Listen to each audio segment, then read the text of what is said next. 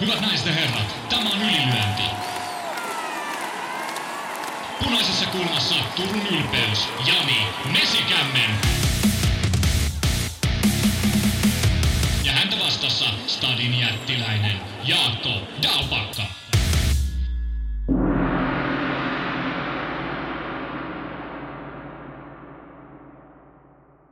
Tervetuloa kuuntelemaan Ylilöintipodcastia jälleen kerran.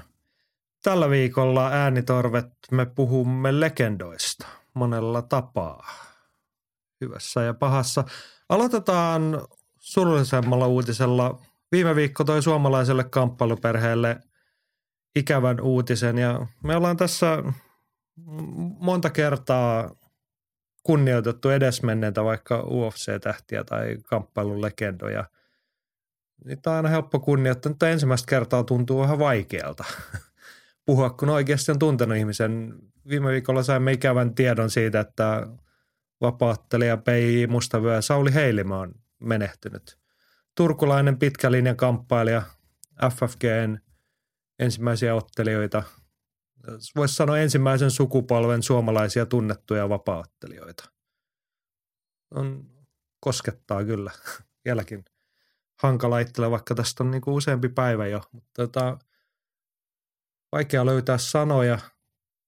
Mutta silleen mietin, jotain koitan muodostaa isompaa ajatusta, niin Mielestäni Sauli on aikansa esimerkki. Kuten sanoin, ensimmäisen, old school ukkoja, ensimmäisiä voi sanoa huippuottelijoiksi. Otteli kansainvälisellä tasolla – ja hyvä esimerkki suomalaisesta ottelijasta, joka oli vähän niin kuin 80-luvun suomalainen rockibändi. Tehtiin ihan laadukasta kamaa kansainvälisesti vertailukelpoista, mutta sitten ei ihan preikattu kuitenkaan maailmalle. Et edustaa sitä sukupolvea esimerkkinä siitä sukupolvesta, joka ei ehkä päässyt niin pitkälle, mihin lahjat olisivat antaneet myöten siellä kehän puolella.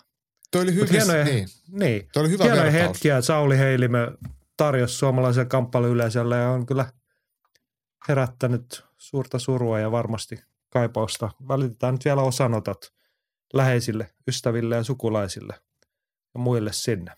Haluatko Jaakko sanoa tästä vielä jotain? Saulihan ei niinku kuulunut omaan lähipiiriin, niin toki tunnet, tunnettiin, mutta jos nyt heti ekana sanoo sen, että tuntuuhan se kurjalle, että, että noin nuorena pe- ihmisiä lähtee et, et, et elämän kaarta olisi ollut vielä pitkä pätkä jäljellä, mutta, mutta, mutta mehän ei voida ulkopuolelta tuollaiseen vaikuttaa. Ja valitettavasti tietenkin on kaikille läheisillä. Mutta mut kyllä musta, jos nyt sanotaan jotain hyvääkin, niin tässä niin oli ihan kiva, kun Turussa oltiin lauantaina ää, vuoden ensimmäisessä vapaattelukilpailuissa, niin siellä Saulin kunniaksi pidettiin sitä pieni hiljainen hetki. Ja se oli mun mielestä semmoinen pieni ele, mutta, mutta iso ele ja osoitti semmoista hyvää makua ja sitä kunnioitti kaikki paikalla olevat, niin, niin, niin se oli, oli tähän, tähän kohtaan ehkä parasta, mitä, mitä olisi voinut keksiä. Kyllä, hienoa, että huomioitiin. Mä olen sen verran oikeastaan, olisin voinut sanoa äsken, mietin henkilökohtaisella tasolla, kun sä sanoit, että et silleen tuntenut Sauli, mä nyt voin sanoa, että tunsin – ei oltu mitenkään läheisiä, mutta sanotaan näin niin kuin ammatilliselta kannalta Sauli on, olen kokenut hänet merkityksellisestä hahmosta. Hän on ollut silloin Finfightin pääottelussa, kun olin ekaa kertaa työasioissa kamppailukehän äärellä ja siinä kehäköysien äärellä ja kuvannut häntä ihan niin kuin metrin etäisyydeltä silleen ja silloin täysin häntä tuntematta niin mennyt matsin jälkeen jututtamaan sinne ja niin kuin tutustunut siihen paljon. Se oli ollut se eka, ekoja ottelijoita, kenen kautta tutustunut silloin siihen, että millaisia tyyppejä nämä on. Ja millainen se on se valtava kontrasti. Hänhän oli niin kuin todella raivokas, niin kuin intensiivinen ottelija ja sitten täysin erilainen ihminen, kun tullaan sieltä. Riisutaan se rooli tai se esitys on loppu. Niin. Ja hän otti aina – hienosti vastaan tämmöisen, kun mä itse koen silloin erittäin vahvasti ja nykyäänkin vielä, että tulen, tulen sen kamppailuskenen ulkopuolelta itse. Tai se, se on mun roolini, että en ole niin sinänsä edusta sitä, niin hän otti aina vastaan. Eikä pitänyt minä ongelmana, että tällainen rillipää tuli utelemaan ja tunketteli kameran kanssa lähelle. Että tota, tulimme aina hyvin juttuun, vaikka olimme hyvin erilaisia ihmisiä kuitenkin. Näin. Näin. Tällaista ikävää juttua, mutta tota, sanotaan näin, että se kunnioitus ja muisto jää niin, tota, niin kauan se ihminenkin jatkaa matkaansa mukanamme. Mennäänkö iloisempiin aiheisiin kotimaan katsauksessa? Kyllä, on sitä hyvääkin. Kyllä, on erittäin hyvä uutista ja sinulle ennen kaikkea pääset matkailemaan. Viime viikolla julkistettiin Aleksi Mäntykivelle matsi. Äijät pääsee Manchesteriin huhtikuussa. Mä, joo, siis Manchester oli kohde myös silloin, kun Aleksi Mäntykivi edellisen kerran Cage Warriorsissa otteli, tai ylipäätään otteli. Ja tuttu areena, tuttu kaupunki ja periaatteessa tuttu vastustajakin kahdestihan jo Aleksin on pitänyt kohdata Madars Fleminas Latvian Express. Ensimmäisellä kerralla Allulla oli välilevyvaivoja ja toisella kerralla Fleminasilla katkesi peukalo ja se leikattiin, niin kolmas kerta toden sanoo ja tosiaan Manchester kohteena Cage Warriors häkki, niin, niin hyvä, hyvä ottelu ja sitten suomalaisilla tämä Madars Fleminas on varmasti tuttu myös siitä, että hän kohtasi äh, Jesse Urholinin viime vuonna. Kyllä, ja viime heinäkuussa. Mm. Joo, sehän oli se, no Jesse viime vuoden ainoa matsi, on suurin, suurin odotuksin suomalainen kamppailuperhe lähti siihen ja varmasti Jesse myös ja sehän päättyi huonosti. Fleminas otti hyvän matsi silloin ja voitti tokan erän keskeytyksellä. ei ole mitään helppoa matsia kyllä alulle luvassa, eikä tietenkään pidäkään, eikä sellaista halutakaan. Joo, eihän siis jos Aleksin, ja kun tavoitteet on korkealla ja isompiin häkkeihin kuin, kuin Cage Warriors, sitä on sitten niinku etappi sinne pääsemiseksi, niin mitään semmoisia säkkejä vastaan, niin eihän ne vie mihinkään. Et, et, et jos haluaa pärjätä UFCssä tai vaikka Bellatorissa, ihan sama, niin tämmöiset ukot pitää syödä elävältä. Et näin se vaan on, ja siksi tämä oli Allulle semmoinen matsi, minkä hän itse halusi. Et, et, et pyyntö oli, että Fleminas kiitos, ja, ja siihen Ian Dean sanoi, että tähän kuulostaa hyvälle ja Fleminaskin oli sitten mieltä, että helvetti, että nimi paperiin ja huhtikuussa matsataan. Kyllä, kyllä. Ja tässä päästään tietenkin me muut voimme nyt suhtautua tähän tälleen sinivalkoisen revanssihengessä, että Allu käy pelastamassa suomalaisen kamppailukunnian siellä. Siitähän tässä kaikessa on kyse, eikö se ole? niin, just näin. Isänmaan asialla mm. lähdetään sinne. Mutta hienoa, että päästä Manchesteriin. Sehän on upea kulttuurikaupunki melkein harmittaa, että itse ei pysty varmaankaan lähtemään tuollaiseen reissuun mukaan.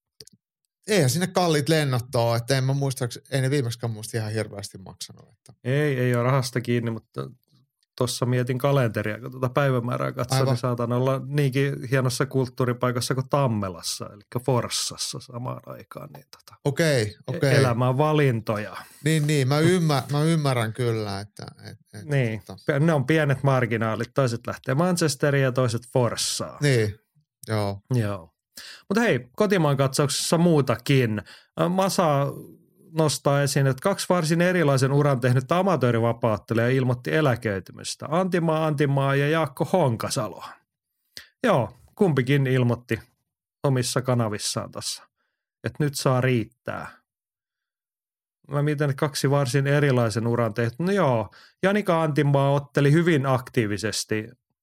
Oli monesti meidän arvokisaedustajana. Moni varmaan muistaa ja tuntee nimen sitä kautta ja menestyi sielläkin – Jaakko Honkasalon ura ehkä sitten leimaa ne niin odotuksia oli paljon ja sitten niitä matseja loppujen lopuksi aika vähän. Et hänhän oli, taisi kerran ehti MM-kisoihin ja MM3 silloin Las Vegasissa ja sen jälkeen sitten, no ottiko hän, kyllähän ammattilaisdebyytin sitten otti. Vai Va, ei, ei, mun mielestä Oliko se amatöörimatsi Keitsissä, mikä Joo, hän otti? otti Brian Aspergrenia vasta. Kyllä musta Japa oli niin, Bahrainissakin niin. MMissä, mutta silloin – silloin tuli takkiin, sitten muistaakseni e- olisiko ollut ekalla kierroksella. Kyllä, kyllä. Mutta loukkaantumiset Joo. ja vastaankäymiset ehkä sävytti enemmän sitä uraa ja sitten isona miehenä se tuttu matsien saaminen, saamisen vaikeus kotimaassa, niin siihen nähden, että Janika Antimaa oli niin kuin paljon esillä ja otteli ja aktiivisesti teki ja sitä ja tätä, mutta tota noin. Joo, sillä tavalla, mutta et kumpikin sitten kuitenkin oman ikäpolvensa noita menestyneitä amatööriä vapaattelijoita ja arvokisa mitalisteja. Et siinä Joo. mielessä myös samaa heissä. Jani Kantimaahan aktiivisesti Lesbon Kehähaiden salilla siis valmentaa ja toimii vapauttelun parissa siis sitten muissa rooleissa. Ja taitaa vapaatteluliitonkin toiminnassa olla jollain tasolla mukana, niin, niin hän ei ole niin kuin lajista silleen vieraantunut. Japahan ei silleen näin niin kuin isossa kuvassa FFGn ulkopuolella juurikaan näkynyt e, ja ei ole näkynyt sitten, kun, kun ei ole otellut, että et, et hän varmasti harrastelee sitten omassa porukassaan, mutta, mutta ei, ei varsinaisesti sitten ole semmoista mitään, mitä nyt sanon, muuta roolia tässä vapaattelukuviossa, mitä, mitä Janikalla sitten taas on. Joo, mutta kiitämme palveluksista suomalaisen kamppailuurheilun eteen ja toivottavasti jatkossakin olisi hienoa ja Japallakin varmasti jos vaikka valmennuksen osalta nuorille urhoille ja urhottarille tarjottavaa. Et kuten sanoit, niin Janika on siellä Espoossa mukaan ja eikö hän ymmärtääkseni vastaa vapaatteluliiton viestintäpuolesta pikkasen. Käsittääkseni, jo, no, käsittääkseni näin. Ja, ja, ja, ja tota, tosiaan sitten kehähailla valmentaa ja pyörii siellä mukana, niin, niin silleen, se on musta oikeasti tosi tärkeää, että et, kun kyse on pienistä lajista, niin kuin vapaattelu, ja on tosi vähän tekijöitä, niin sitten, että ihmiset ei pääsisi valumaan sitten pois lajin parista. Että kun oma vaikka urheileminen, kilpaurheileminen jää, niin että ne ei niin sitten häivy. Että, että on kiva, että Janikalla on, on kuitenkin sitten annettavaa, tai on, on antamassa sitten eteenpäin. Niin kyllä niitä osaajia ja tekijöitä, niitä kaivataan vaan ihan hemmetisti. Ja niin kuin sanoit, niin olisi kiva, että Japakin sitten siellä – ää, Turun seudulla, missä vaikuttaa, niin pysyy sitten mukana. Just näin. Se oli hyvä puheenvuoro. Ja Masala, hei, mielenkiintoinen ajatus oli tuossa vielä jälkilauseena. On kai sekin jo edistystä, kun amatööriottelijoidenkin lopettamiset on maininnan arvoisia asioita. No, eteenpäin on menty jalkapallotermeinä. Ehkä se on se kuvaa sitä, että amatööri, tai nyt kun amatööripuolella on erittäin aktiivista arvokilpailu toimintaa ja se on ihan vakavasti otettavaa se amatöörikilpailu. Kyllähän amatööripuolella, niin kuin just vaikka Antimaa ja Honkasalo on edustanut sitä ihan kansainvälistä tasoa. Mehän nähdään esimerkiksi ammattilaispuolella paljon surkeampia tai vähemmän kokeneita, vähemmän hyviä ottelijoita myöskin, mitä sitten nämä paremmat amma, amatöörit, niin, niin periaatteessa sitä, heidän uransa päättyminen on sille ihan uutisotsikon arvoinen. Kyllä, mutta se on nimenomaan edistystä, että tällä tavalla maailma on muuttunut mm. vaikka kymmenessä vuodessa. Että, kun, joo. Hei, mä lisään, mä, lisään, mä, mä lisään. Ajatellaan, kyllähän eh, Mira Potkonenkaan nyrkkeilijänä koskaan edes ollut ammattilaiskeissin. Kyllä hänen lopettamisensa on aika paljon isompi uutinen kuin jonkun sitten tämmöisen ns-nimettömän ammattilaisen. Kyllä, Otteleminen kyllä. tai niin. ottelemattomuus. Niin. Joo, mutta tietty tässä on niinku mittakaavaeroja, että niinku olympianyrkkeily on kuitenkin olympialaji. Toki, Toki, toki. Et, et, et sillä tavalla toi on niinku iso askel. Mun mielestä Masalta hyvä huomio, että mm. ei me niinku, ei me, jos ylilöintipodcast olisi ollut kymmenen vuotta sitten olemassa, niin tuskin oltaisiin puhuttu jostain amatööriottelijoista, jotka on päättäneet lopettaa uransa, vaikka olisi miten kivoja tyyppejä ollut. Niin ja, tota, mutta tässä pitäisi se miettiä... nimenomaan niin kuin heidänkin merkitys nousee näiden kahdensa mukaan, että meillä on kymmenessä vuodessa syntynyt toi arvokisajärjestelmä ja he Kyllä. tuoneet isänmaalle kunniaa. Ja jos ajatellaan, kun nykyisenä amatöörinyrkkeilystä aika pitkälti puhutaan olympiatyylin nyrkkeilystä, eikä mistään amatöörinyrkkeilystä, koska toi, toi amatöörihän tarkoittaa niin nimenä siitä, että ne ei ole hirveän hyviä. että ne on amatöörejä, ne on surkeita tai ha- harrastelijoita, mikä ei pidä mitenkään paikkaansa. Että se niin, mielikuva, mutta se on mitä... pelkkä tulkintakysymys. No on, no on se, mutta, mutta sitten aina kun joku sanoo, että joku on ammattilainen, niin se kuulostaa paremmalle. Sitten kun nyrkkeilystä puhutaan olympiatyylin nyrkkeilystä, niin se ei mitenkään niin kuin laimenna sitä nyrkkeilyn arvoa, että no, tämä nyt on vaan amatöörien nyrkkeilyä. Ni, niin tavallaan olisi kiva, kun tämä amatöörivapaa-ottelun nimi olisikin olympiatyylin vapaaottelu ja sitten olisi, olisi tota ammattilaisvapaaottelu sitten, mikä on sitä ammattilaisliigaa. Mm. Silleen, että se olisi ihan hienoa. merkityseroja, joka tietenkin on osin meidän omassa päässä. Mä annan Jaakko sulle kotiläksyä kaikille kuulijoille. Käy googlettamassa, käykää katsotte Googlesta tai sanakirjasta, jos teillä on kirjahylly, että mitä, mistä sana amatööri tulee, mitä se tarkoittaa se saattaa niin muuttaa, naksauttaa aivoja uuteen asentoon. Joo, amatööreistä ja ammattilaisista puhe ollen Masa, joka on niin kuin käytännössä kirjo- käsikirjoittanut meidän kotimaan katsauksen, huomattaa, että ja GB Kymin Otto Saari siirtyy ammattilaiseksi. Kyllä, pieni matsiuutinen vielä Seinäjoella parin kolmen viikon päästä paikallinen suuruus Petteri Vuorinen kohtaa Otto Saaren. Taisi olla niin, että molemmilla ammattilaisdebyytti, eikö vaan? Ei ainakaan nyt äkkiseltä huomaa. Onko Vuorinen otellut? Tsekkasitko sen? Ää, mä en ainakaan löytänyt sitä ää, tota, Niin. ammattilaista. Eikä soita mitään kelloja, että sillasta olisi ollut. Amatööriottelut ja jotain painiskeluja sitten, sitten kyllä löytyy. Mut, mut, Näin.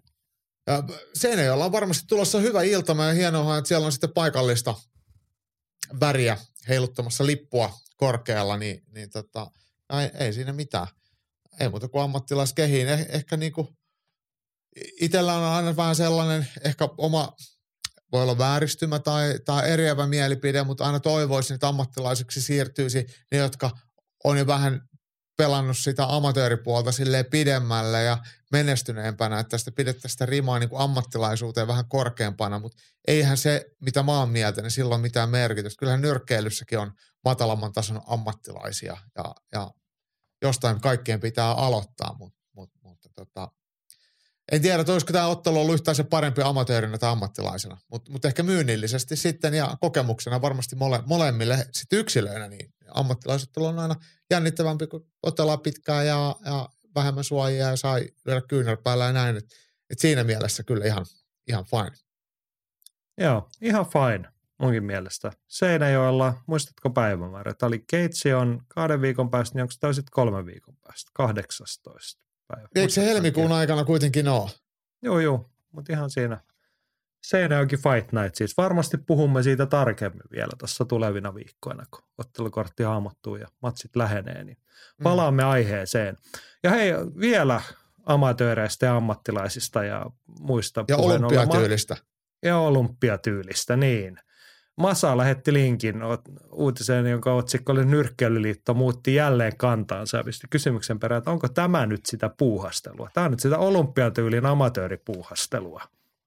Joo, puhutaan siis tästä Venäjä-keissistä tai mikä se nyt onkaan, jonka vaiheet menee nyt niin, että viime syksynä Nyrkkeilyliitto teki sen ihan mun mielestä oikein johtopäätöksen ilmoitti, että meidän ottelijat eivät ottele venäläisiä, valkovenäläisiä vastaan, emmekä osallistu sellaisiin kisoihin. Ja nyt sitten tuossa tammikuun alussa tai viikko pari sitten he ilmoitti, että kyllä me nyt ehkä sitten kuitenkin mennään sinne naisten MM-kisoihin Intiaan, kun se olisi vähän epäreilu urheilijat kohtaan, jos sen ne pääse. Ja viime viikolla he ilmoitti, että eihän meekään.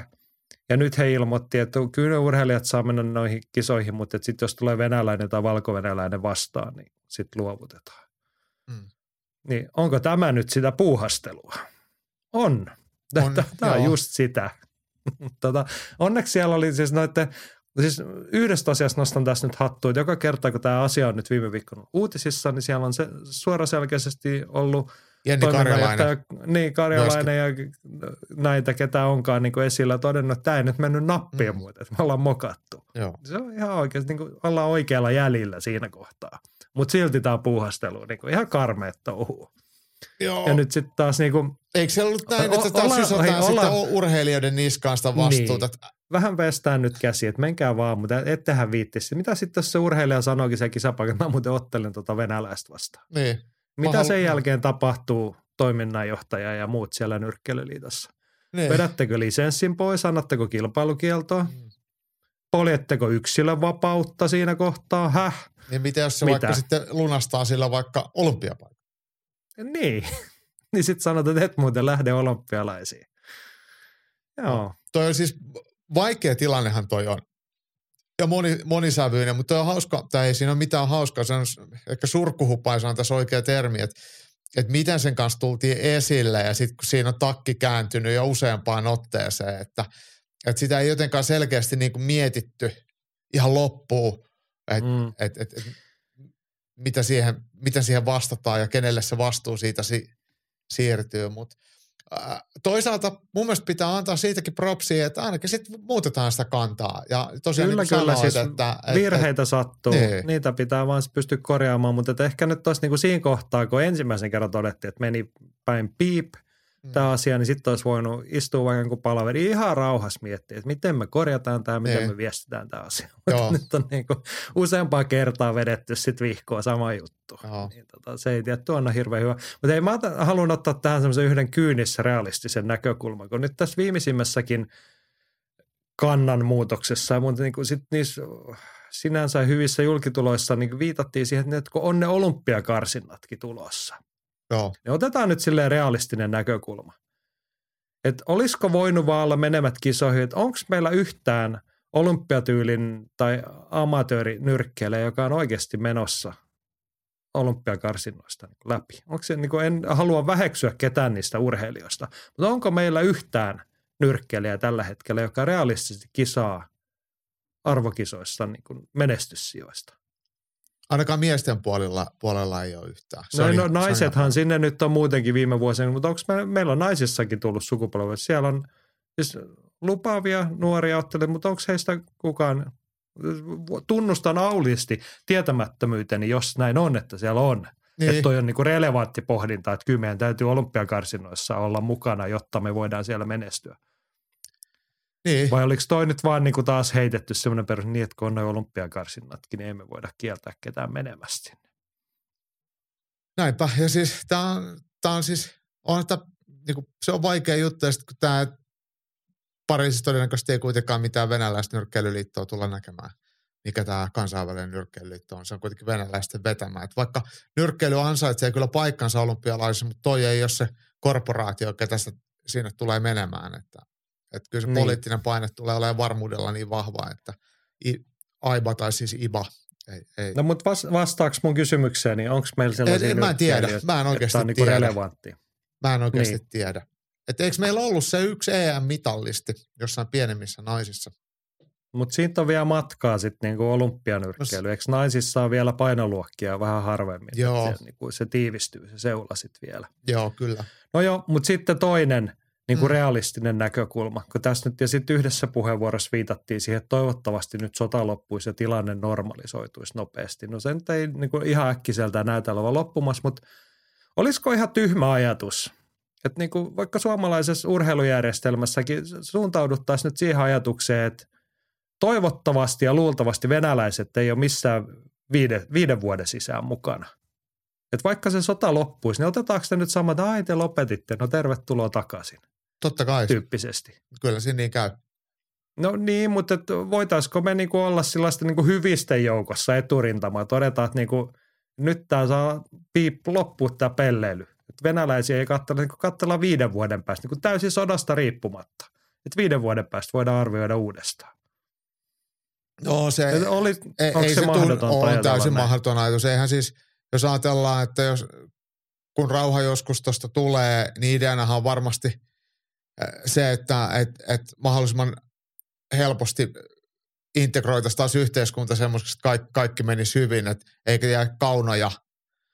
Eikö, se ole, eikö toisenkin maailmansodan syy ollut se, että ainakin joissain teorioissa, että ensimmäisen maailmansodan jälkeen Saksa rutistettiin niin köyhäksi, että sinne jäi niin pahaksi pahasti kytemään, että, että ehkä semmoista samanlaista moraalista Kyllä, kyllä ja mutta sitten taloudellista. taas toisen maailmansodan jälkeen niin ei saksalaisia urheilijoita ihan heti otettu kaikkiin kisoihin mukaan. No ei, niin, niin ei va, niin en, en osaa sanoa Et on, tota, onko mutta se sitten niinku, että jos, niin mun mielestä se saisi olla niinku ihan semmoinen reilu, että antaa nyt hiukan pölyn laskeutua.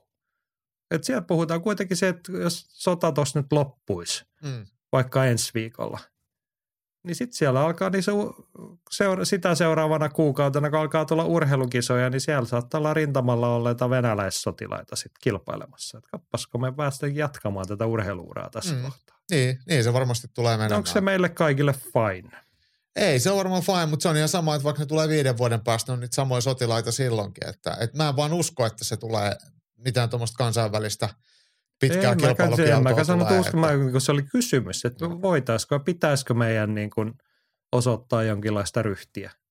Niin en mä tiedä, että onko se, onko se mitään, niin kuin, että mikä se Etkö ryhti me- on, jos me ajatellaan, otetaan tuolta jostain Siperiasta joku, joku tyyppi, joka on äh, pakotettu vaikka palvelemaan Venäjän armeijassa, niin, niin pitäisikö hänen sitten kärsiä siitä joku viiden vuoden kilpailukielto? Ei, mutta sä päädyt aina tuohon samaan argumenttiin. Kun mennään vaikka Venäjälle, niin suurin osa venäläistä tukee edelleen sitä sotaa, mm-hmm. tukee heidän valtiojohtoa. Niin kuin, mihin, mihin se vastuuraja vedetään? Ei. Onko se niin, kuin niin että ne niin kuin 99 prosenttia venäläisistä ei ole missään vastuusta, mitä he tekevät tällä hetkellä ei. tai mitä he on tehnyt vuosikausia. Vai pitäisikö sitten olla – pitää niin kuin sen verran selkeästi vetää se raja, että johonkin tämä saatava loppumaan ja sitten niin urheilumaailma voisi kantaa oman vastuunsa tässä. Vaikka ei se ole kivaa ja se ei ole helppoa ja siitä ehkä seuraa jotain pientä epätoivottua ilmiä, mutta tälleen tämä maailma toimii.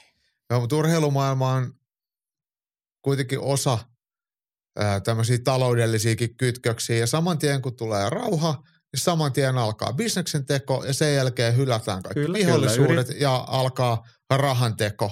Niin ei, ei se... siis sanoa, että urheilumaailma on nyrkkelystä lähtien täysin läpimätä.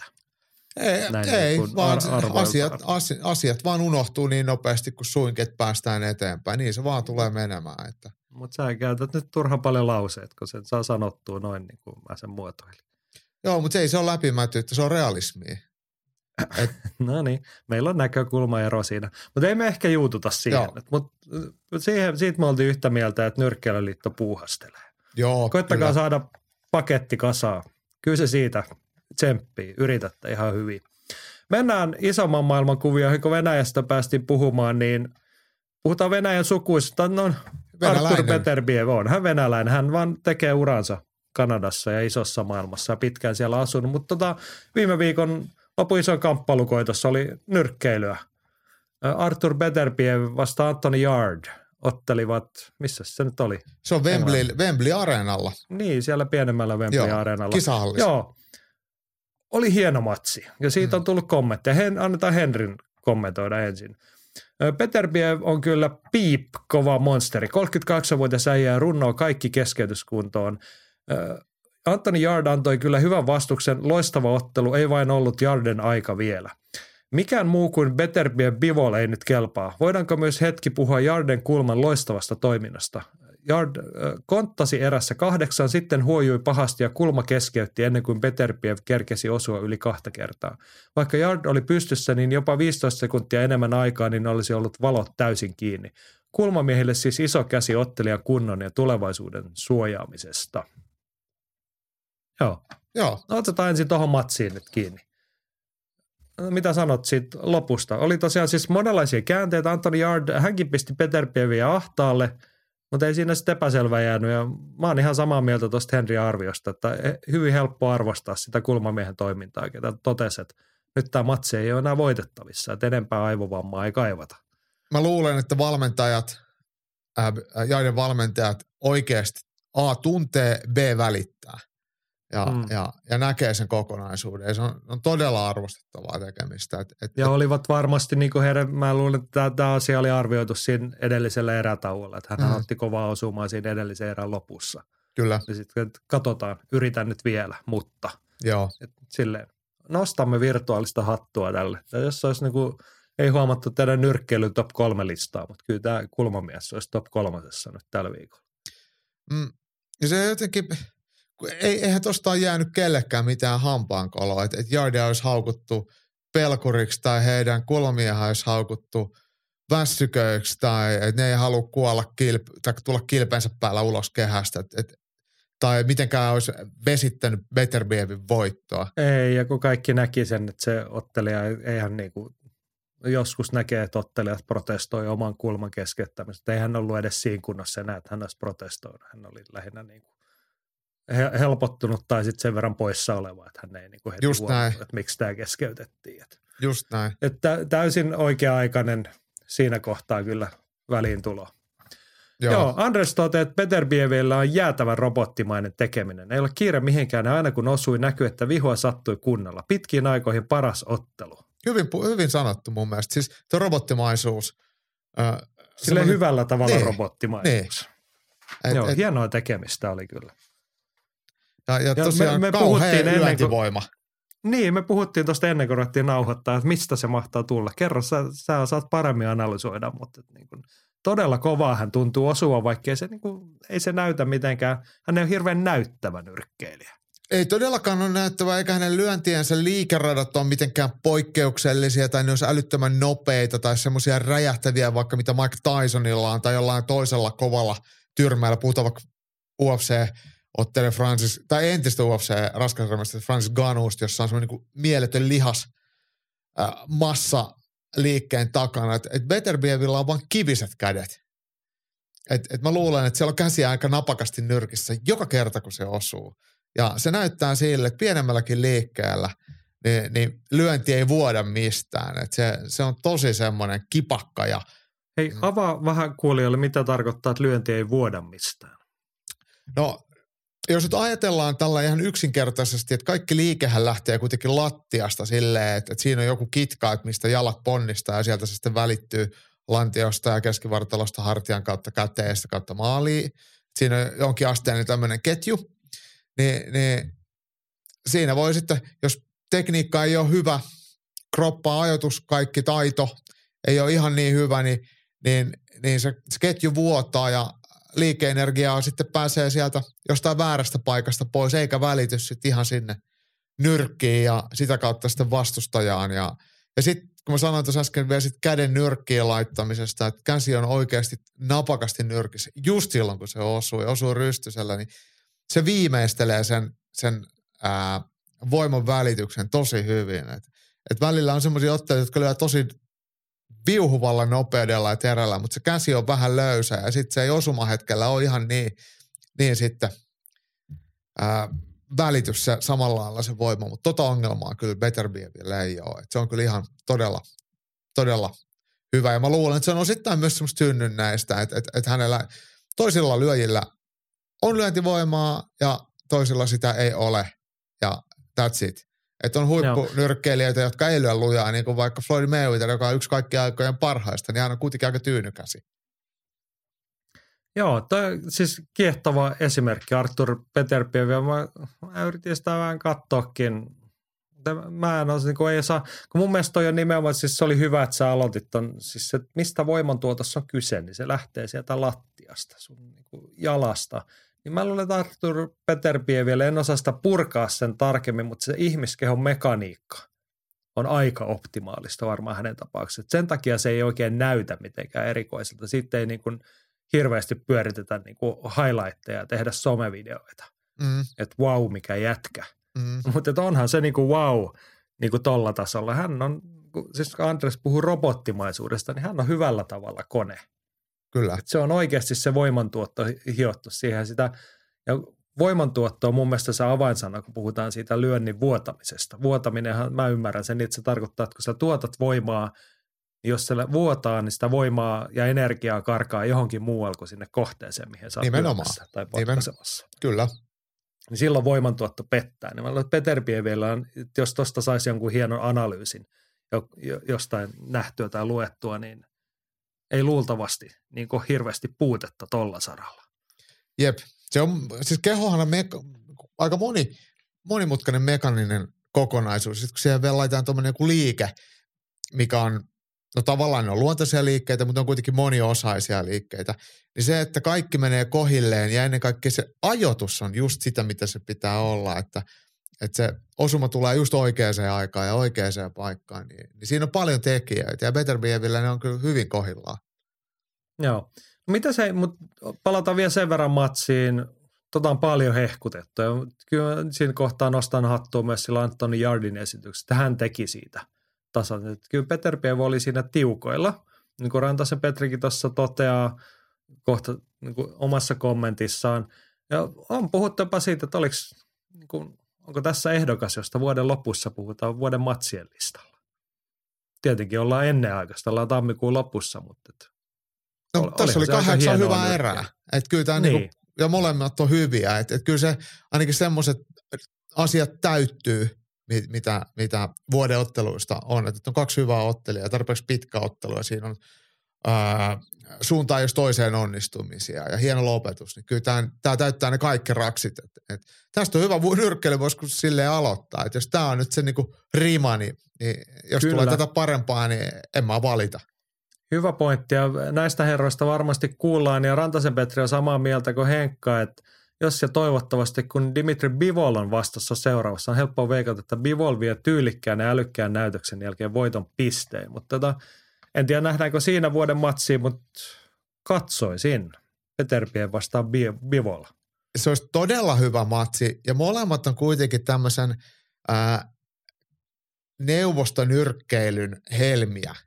Et, et, et, Mutta ihan erilaisia. Et, et Beterbiev on tuommoinen kivikätinen, vähäeleinen, ää, niin kuin robotti, niin kuin Anderskin tuolla kuvaa. Ja, ja sitten taas Bivol on herkkäkätinen, herkkäjalkainen, taitonyrkkeilijä, joka rytmittelee ja lyö just semmoisilla löysillä käsillä, että ei varmaan ole semmoista yhden lyönnin lyöntivoimaa läheskään samalla lailla.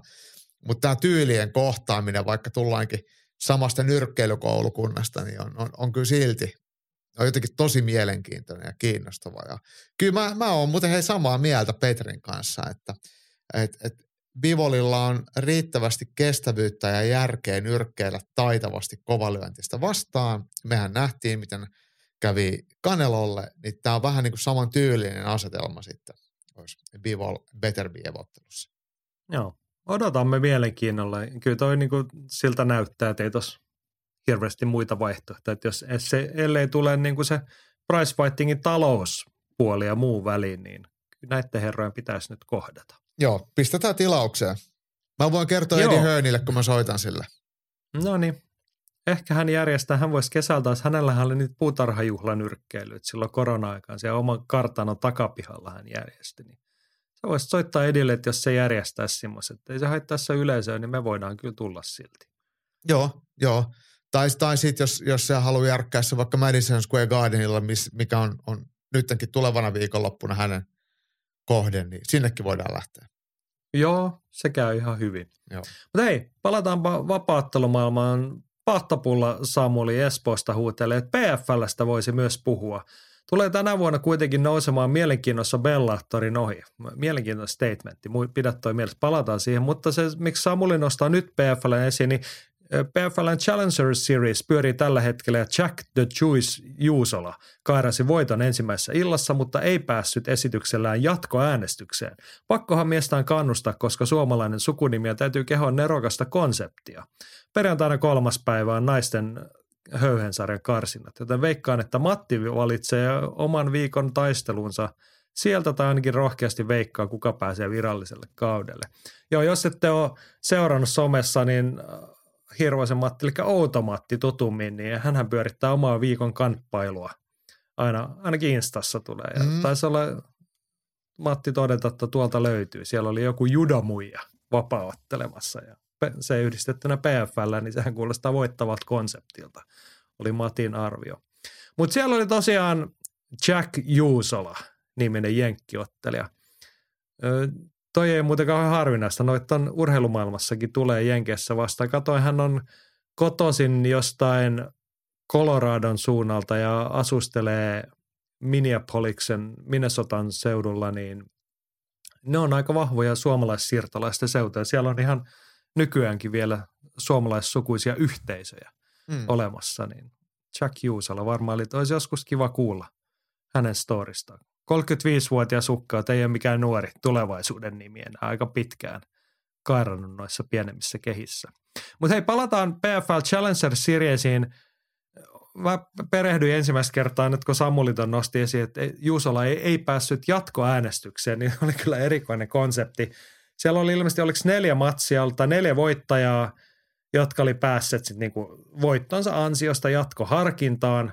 Sitten oli joku julkisraati, missä oli muun muassa räppäri Wiz Khalifa tekemässä päätöstä. Ja he oli näistä sitten va- valinnut ihan vaan omassa mielessään finaalipari, johon Juusola ei kuulunut sitten siitä finaaliparista omasta mielestään voittajan.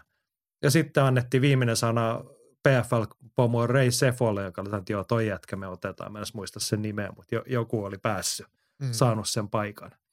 Tähän vähän niin kuin, niin kuin kiilotettu versio Contender Seriesistä – et mun mielestä se, niin sekin toimisi hauskemmin, kun siellä olisi Apexissa, olisi Dena vieressä, olisi Snoop Dogg ja joku hassu somettaja siinä sanomassa, että tuolla kivan väriset housut, otetaan toi.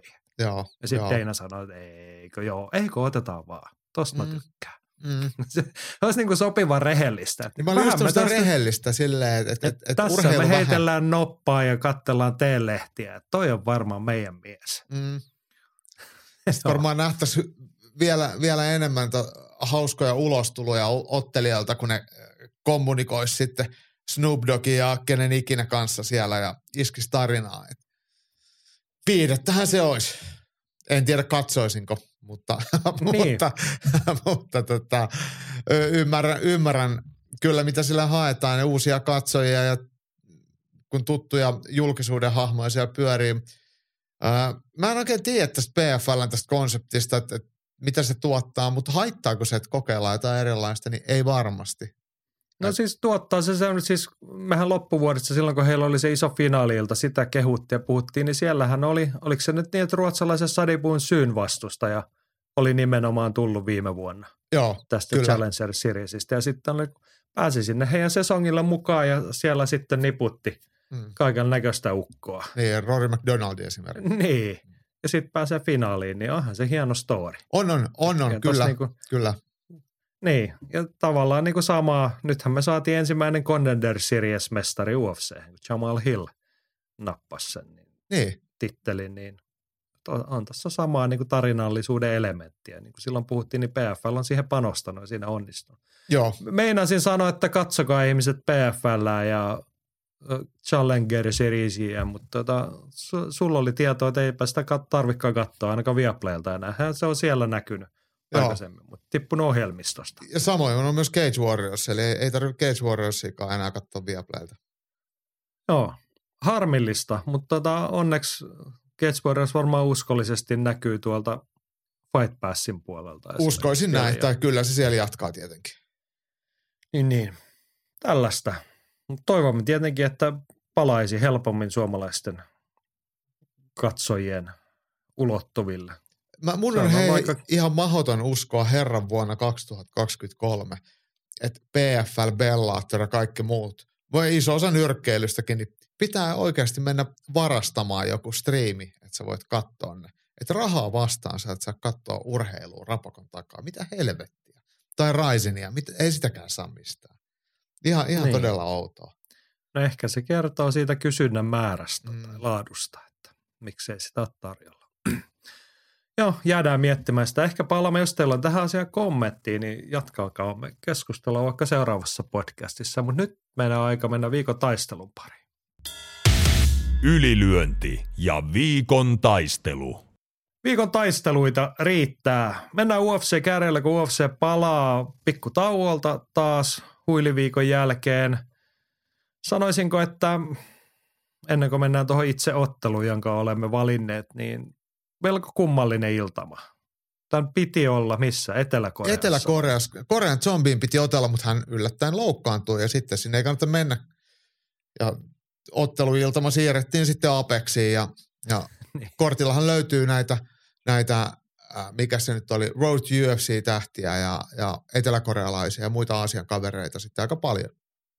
Kyllä, kyllä. Ja se ehkä sitten niinku tällaisella tavallisella kuluttajalla näyttäytyy semmoisena what the fuck hetkenä, että ketäs nämä on. Ja eikö tämä esitysaika nyt sitten, sehän oli myös vähän Niin, se on varmaan sitten seuraava, kun katsotte ohjelmakarttaa, että mihin aikaan laitetaan sunnuntai herätys. Nyt saa nukkua raus, koska tämä alkaa pääkortti Viaplaylla kahdeksalta sunnuntai. Monet Aasia iltaa tehdään Las Vegasissa Aasia aikataululla. Hmm. Mm.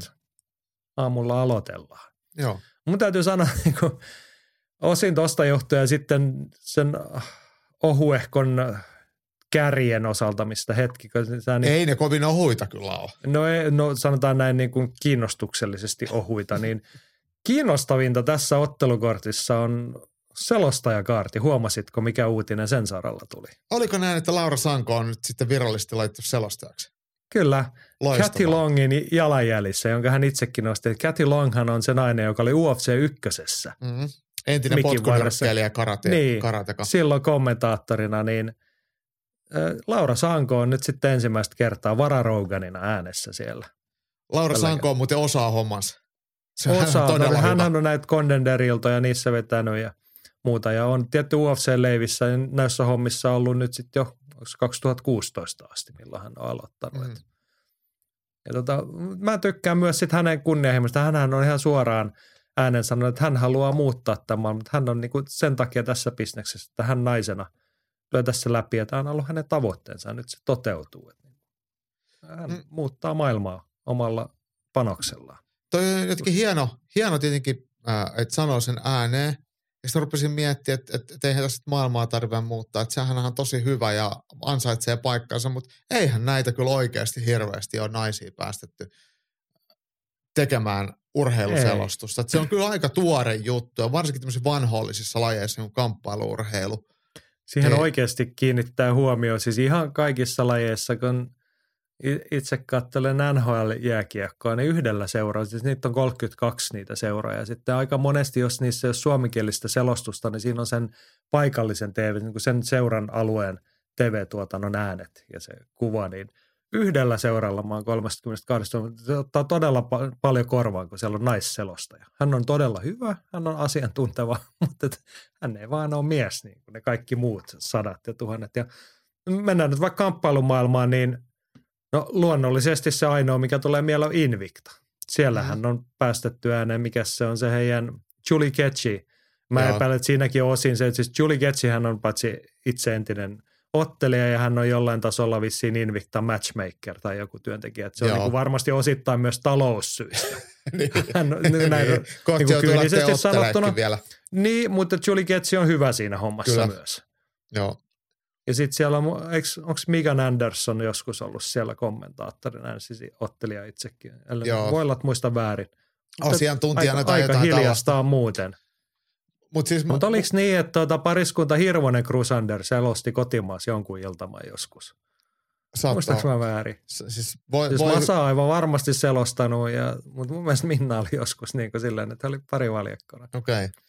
Mm, mutta mun pitää vielä palata tuohon Laura Sankoon, että et, et toki hän on näyttävä nainen, mutta kyllä hän on mun mielestä niinku hyvä ammattilainen. Et kun häntä on nähnyt tuolla maailmallakin, niin, niin hän on ihan, siis ihan todellakin paikkansa ansainnut. Että ei tule kyllä millään niinku sukupuolikiintiöllä. Et, et, et, tai sen takia, että et, et on, on, on, on, on tota, ulkomuoto ei, ei, jää, et, niin, et, ei jää asiaosaamisesta kiinni hänen TV-hommansa. Ei, ja sitten miten hän kohtaa ottelijoita, backerilla ja tällä, että et, et, et on tosi itsevarma ja selkeästi myös mm. uh, muut ottelijat on miehiä tai naisia, niin kyllä on ottanut hänet ihan ammattilaisena niin, vastaan. On, että... Mutta se tietenkin niin kuin edellyttää sitä, että hän on lunastanut sen paikkansa osaamisella. Toiset varmaan sitä, että kyllähän siinä ehkä pikkasen näkyy hänen oma kamppailutaustansa tuo sen asiantuntemuksen, mutta kyllä ne ottelijat ja muut sitten tietää myös, että hän on itse vapaa ja aktiivisesti hän tekee kaiken näköistä lukkopainivideoa sitten mm. arkipäivisin sieltä kotisaliltaan ja muuta. Että, tota. niin. niin, niin on no, kovan duunin tehnyt Lunat. Var, voisin uskalla väittää, että hän on hiukan pidemmän tien ja niin kuin mutkaisemman polun joutunut kulkemaan, kun muutamat ukot, ketä on päästetty siihen samaan rooliin. Niin kuin. Ja jos ajatellaan, jos pitäisi tälle jos joku kysyisi multa, että kumpaa mä kuuntelisin mieluummin, Laura Sankoa vai Daniel Cormieriin, niin kyllä mä valitsin Laura Sankoa. Niin, tai Joe Rogani, kumpaa mieluummin. Niin, niin. Tai joo, Dominic joo. Cruzia. Joo, ja, joo. Niin, niin. Et, mä et, väitän, no viikonloppuna se nähdään, mä väitän, että Laura Sanko tulee siihen, tietysti varmasti tiedostaa se paineiden niin näytön paikan, mutta tulee sinne kotiläksyt tehtynä ja hoitaa asiansa moitteettomasti, mitä näistä kaikista herroista aina voisi sanoa. Mutta, tota.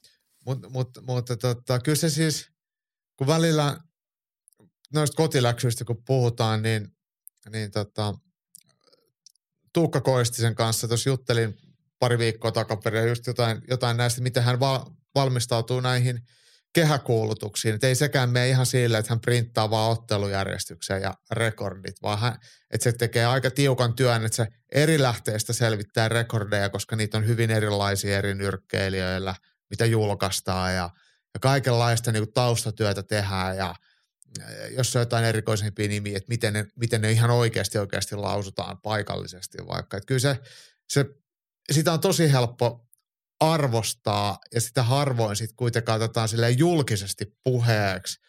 Et, no ei, oikein, lähinnä vaan, niin kun joku ei osaa jotain, sitten sille nauraskellaan. Mutta sitten kun ne menee niin kuin ne menee hyvin, niin sitten sitä vaan silleen niin kuin sivuttaa, että joo, joo, näinhän ne pitääkin olla. Mutta kyllä siinä yleensä tehdään iso työ ja, ja si, siksi otin tuon puheeksi, että, että Joo, joo, Laura mutta siis tavallaan tämä on hyvin. hölmöä, että tällainen puheenvuoro täytyy käyttää, että, niin kuin, että kun se on, se on niin kuin enemmänkin se on niin kuin tylsää, että on sellainen standardi, että se menee läpi vielä, että sä voit tulla niin kuin vähän huonosti valmistautuneena tekemään tuollaista julkista hommaa. Mietin, niin kuin, tämä on työelämää. Mm. Ei kukaan, no, no tämä on niin kuin meille kummallekin pikkasen vierasta. No itse joudun joskus astumaan palaverissa, mutta ei sellainen mene läpi oikeassa työelämässä, että sulla on vaikka olennainen tärkeä palaveri, että sä menet valmistautumatta sinne. Nyt puhelin, mitä, mä en nyt oikein tiedä, miten tämä oli, että mikä sun nimi taas olikaan. Niin. Sä menet neuvottelemaan vaikka bisneksestä jonkun kanssa. Joo. Niin kyllä sä otat selvää siitä vastapuolesta, tiedät mikä on niiden tyyppien nimet ja mi- millaista bisnestä tekee, mikä on olennaista, mitkä on olennaiset kysymykset, asiat tällaiset. No hoidat hommat, teet kotiläksyt. Mm. Ja se on, se on semmoinen työelämän minimistandardi. Mutta Niin. sitten urheilumaailmassa menee läpi toi, että tulee niinku kaiken näköistä ukkoa huitelemaan vähän sinne päin aina välillä. Ja se, se tota, menee läpi sillä lailla, että, että jos jollain yksilötasolla, siis tämä ei kohdistu pelkästään ukkoihin, se voi olla ihan hyvin akkakin, että se ei ole niin sukupuoli katsottu. Juu, juu, Mutta mutta, se, mutta kun sulla on tämä joku on niin sukupuolittunutta. Että sulla on joku Niin. nimi, että sä, sä olet äh, Liisa Virtanen ja sä oot entinen taitoluistelun Euroopan mestari, niin sä voit tulla sitten selostaa ja sitten sä oot oikeasti ihan niin kuin osaamaton. Niin, se, niin. se, että sulla on se joku eh, natsa olkapäällä, niin avaa sulle semmoisen mahdollisuuden. Ja sitten kun ei ole kilpailua, niin vaikka Suomessa, niin, niin sitten sit siellä voi mennä siitä, mistä aita on matalin. Näinhän se toimii. Juu, juu. Eikä tämä tosiaan hyvästä. ei ole niinku sinänsä sukupuolikysymys, mutta kun se on niin sukupuolittunutta se, että kuinka paljon meillä, tai kuinka herkästi meillä vaikka miehiä otetaan näihin rooleihin, mistä Mm. puhutaan, niin sitten niin kuin pätevämmätkin naiset joutuvat tekemään aika kovaa duunia, että ne pääsee niin kuin ohi, jos Mm. ei sulla sitä jotain semmoista epäolennaista, vähän epäolennaista meriittiä siihen hommaan. Näinpä. No joo, mutta Joo. hei, mentäisikö nyt tälleen melkein 10 minuutin johdattelun jälkeen siihen viikon taisteluun? No mennään, mutta tämä asia oli mun mielestä tosi tärkeä ja iso, että on tämä historiallinen tilanne kuitenkin tähän ta- tässä UFCssä. Kyllä, kyllä. Kiinnittäkää tuohon huomiota. Seuratkaa, miten homma sujuu. Joo, mutta meidän viikon taistelu. Siellä Apexissa, paitsi että siellä on niitä aasialaisia road to UFC-nousukkaita ja tulokkaita ja to, toivon, toivon tiellä olevia nousevia ottelijoita, niin siellä on kaksi tuollaista vähän kokeneempaa ukkoa pääottelussa. Miesten raskasta sarjaa Derek Lewis vastaa Sergei Spivak. Mm. No Jaakko, innostusmittari yhdestä kymmeneen. Mihin No asti värähtää? No kyllä se värähtää. Siis Derek Lewisista mä oon oppinut pitämään hänestä. Että et Oho. hänen, ha, hänen hahmonsa on mun mielestä oikeastaan ihan hauska. Ja, ja jotenkin hänen julkiset esiintymiset, niissä on sekä pilkettä silmäkulmasta, niissä on monesti vähän semmoista sympaattista ää, oleilua ja eläilyä. Ja, ja vaikka hän onkin Hän on, aika... hän on silleen kivalla tavalla vähän hönö. Niin, mutta se ei ole sitten kuitenkaan, siis ei todellakaan käyttäydy, miten, miten joku Conor McGregor tai Niin mä niinku sanoinkin pölvästä. kivalla tavalla. Niin, niin, niin, niin, niin se, se, on jotenkin, se on semmoista aitoa, että hän on oikeasti vähän semmoinen puusta pudonneen oloinen ja siitä, siitä on helppo pitää. Että se ei aiheuta haittaa kellekään muulle kuin ainoastaan hänelle itselleen, jos, hait, jos, jos jollekin haittaisi. Tämä Niin. tuli nyt puun takaa, kun mä olin vara, varautunut siihen, että kun otetaan 37-vuotias Black Beast käsittelyyn, niin sä ilmoitat, että sä et pidä hänestä ottelijana yhtään, koska hän ei osaa otella.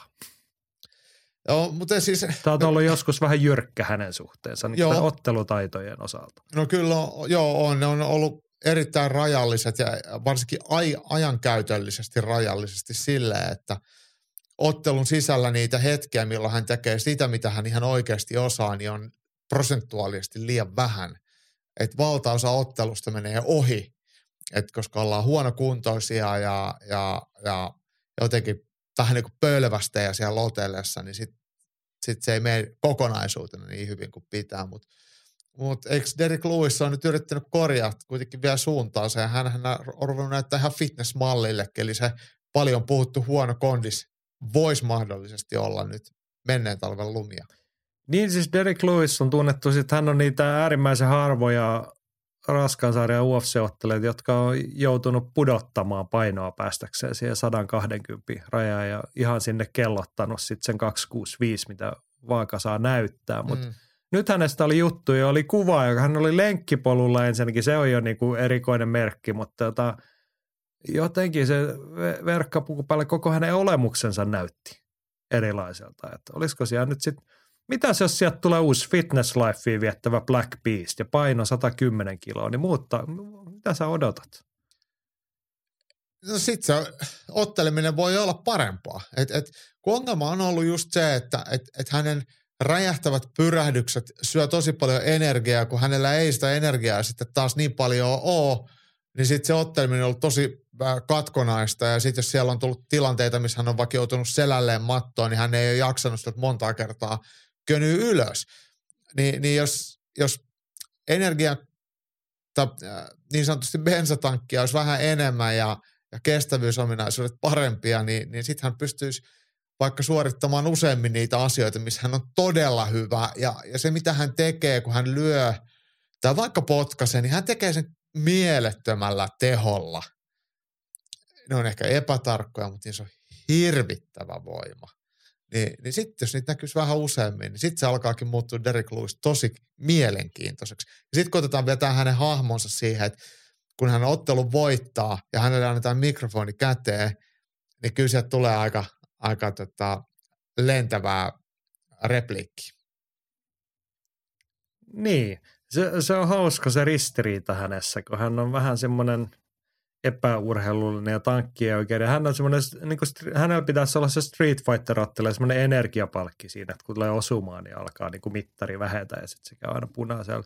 Niin. Mutta sitten sen vastapainona hänessähän on niitä, niitä kuuluisia nopeita lihassolla. Hän on todella räjähtävä. Niin Hän on. ei vaan pysty käyttämään sitä kerran kaksi erässä, niin se on kyllä nyt, seuratkaa tätä, että pysy, voiko se muuttua. Mutta uskoksi se, 37 vuotta mittarissa ei ole ihan nappiin. Mä, mä ymmärrän, että nyt on se hetki, että niin kuin viimeistään pitää jotain yrittää. Mm. Viimeiset neljä matsia, yksi voitto, kolme, aika rumaa tappio, kaikki keskeytyksellä. Kyllä. Että on kolhuakin tullut. Mutta usko, minkä verran sä uskot, että se voi niin kuin oikeasti muuttua tuommoisella ukolla? Ja kyllä se voi paremmin mennä. Et, et, et, et siellä on ollut niinku varaa parantaa. Et jos ajatellaan nyt, että se joudut sitten vaikka viimeiset kaksi viikkoa oikein tosissaan diettaamaan niistä läskeistä eroa, että sä pääset 120 kiloa, kun sä oot siihen asti syönyt mitä sattuu. Niin ethän se mitenkään edesauta sun suorituskykyä sillä. Et nyt jos vaikka on niinku pystytty olemaan vähän lähempänä sitä ottelupainoa, niin ei sitten tarvii stressaa ja voi syödä tasaisemmin ja kaikki energiavarastot, nesteytys, elektrolyyttitasapaino, kaikki semmoiset on jiirissä otteluhetkellä, niin kyllähän se, se luo heti paljon paremman pohjan ja kyllä varmaan voi antaa myös psykologisen vaikutuksen, että kun sä itse tunnet, että hei, että mä liikun vähän kevyemmin, niin mä jaksan vähän paremmin, mitä ikinä se nyt sitten onkaan, niin se vaikuttaa sitten varmaan myös siihen varmuuteen lähteä ottelun aikana suorittamaan, eikä mieti, että viittikö nyt lyödä, että meneekö, meneekö tässä nyt sitten tämän erän kaikki energiat sitten tähän hyökkäykseen. Joo. No, kyllä tämä nyt vähän mielenkiintoa luo tähän matsiin.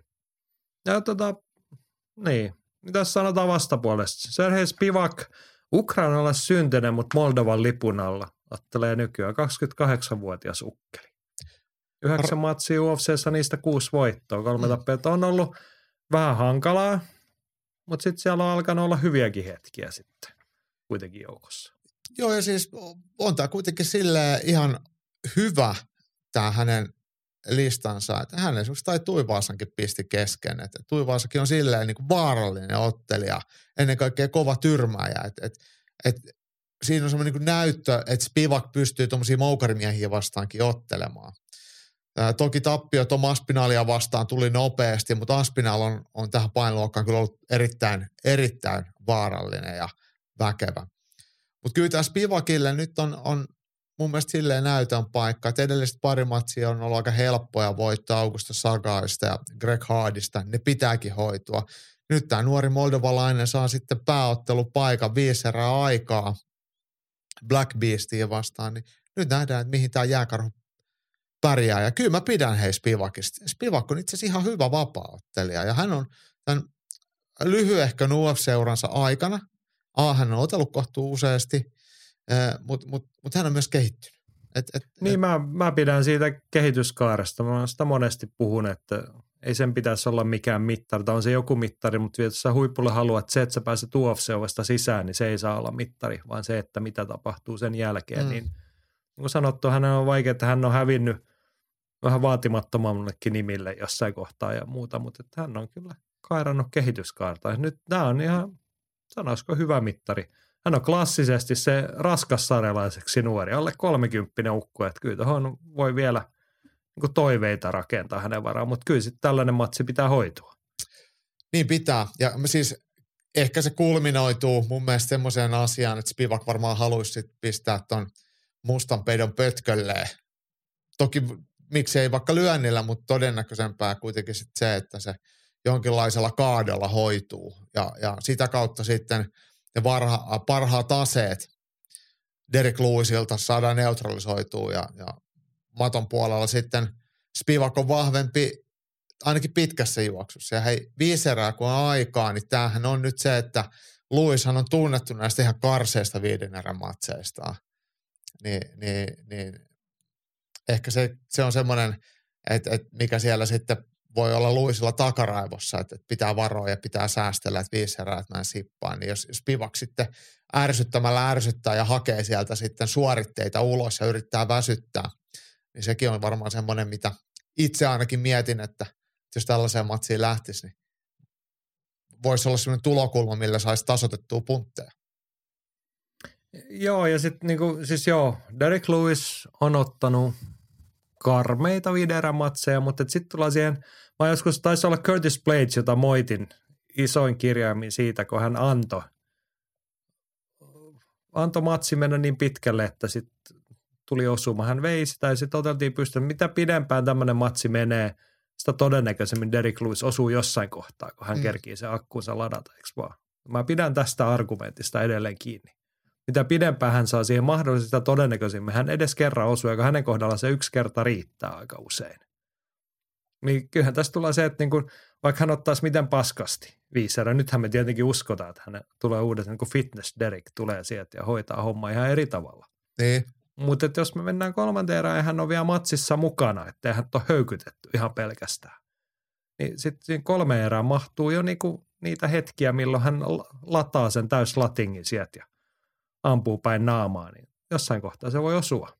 Näinhän se on. Ja siis ei, eikö tämä nyt ole tämä klassinen tämä Alexander Volkovia vastaan, että ottaa kolme erää ihan koteloa ja sitten kymmenen sekkaa jäljellä, niin sitten sit Joo, viimeisillä voimilla Mut, kaivaa sieltä voiton. Et, et, et. mutta mä näen tässä samaa kuin Curtis Blades matsissa. Sen takia otin esiin, koska Blades, vähän silloin, Blades oli selkeästi, hänen isoin valttinsa siinä matsissa olisi ollut paini.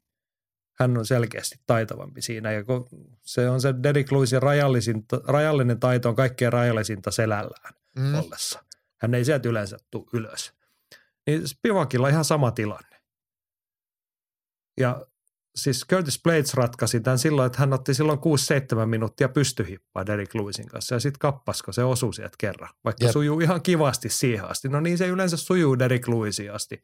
Se sujuu ihan kivasti niin kauan, kun hän osuu, koska ei hän tee hirveän paljon asioita. Hän vastaan on silleen hy- hyvä otella pystyssä, että siinä voittaa erän, voittaa ehkä kaksi erää ja sitten jos se kolahtaa, niin sitten häviää matsin.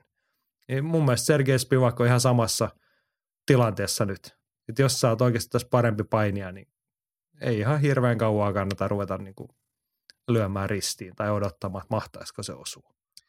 Mä muistan, mä silloinkin kritisoin sua, mä olin sunkaan silloin e- eri mieltä tuosta Bladeshottosta, että, että se, että lähtee väkisin kaatamaan tai painimaan, niin sekin tarjoaa silloin äh, äh, Lewisille mahdollisuuden osua, Kyllä ei, mutta ei, mut, ei, et, et se tarkoituksenmukainen niinku, otteleminen ei. ei tarkoita sitä, että sä lähdet väkisin kaatamaan, mutta et, muistan että Blades veistä eka erää viisi minuuttia mm. ihan mitä haluaa. Sitten hän tyytyi siihen, että hän veistä pystyssä, kiersi etäällä ja neppaili. Okei, okay, tuomarit kirjassa erä hänelle, mutta mitä hyötyä siitä oli?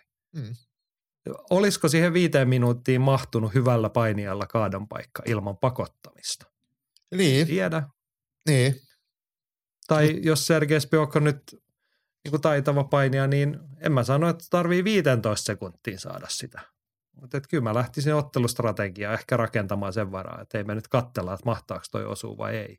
Joo, ei. Lähdetään taas palataan siihen, että missä sä todennäköisemmin voitat sen matsin. Ja mun mielestä se pitää niin kuin hyvin, jos sä mietit strategisesti niin kuin tolla tasolla, toivottavasti jo mietitään vähän mitä vastustaja tekee, niin missä Derek Lewis todennäköisemmin voittaa tai häviää sen matsin. Niin, niin kuin, kyllä näitä asioita tarvii niin kuin samaa vaakaan laittaa, että mikä painaa minkäkin verran. Totta kai, totta kai.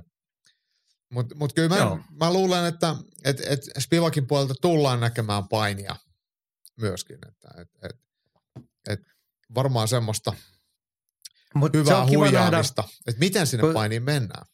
Niin, niin. mutta se on mun mielestä niinku kiinnostavaa tässä matsissa, että kun ei Derek Lewis, vaikka me niin hän nyt taas vähän moititaan ja sanotaan rajalliseksi, niin ei hän nyt ihan surkea esimerkiksi pystypainissa. Onhan hän aika väkevä ukko. Eihän ja niin jäykkä, aina... todella jäykkä. Ei semmoista niin. kaadettu millään. Niin mitäs nyt sitten, jos tulee niinku uusi urheilullisempi Derek Lewis? Niin mitä, miltä mahtaa pystypainit? Mä väitän, että Derek, Spivak varmasti pääsee niihin tilanteisiin, mutta sitten on kiva nähdä, että onko siellä enemmän paukkuja pitää sitä matsia väkisin pystyssä. Että sittenhän se muuttuu Spivakillekin ikäväksi, jos hän saa pystypainista mm. niin kuin tilannevoittoja tai sitä kaatoa, minkä hän varmaan haluaisi. Just näin.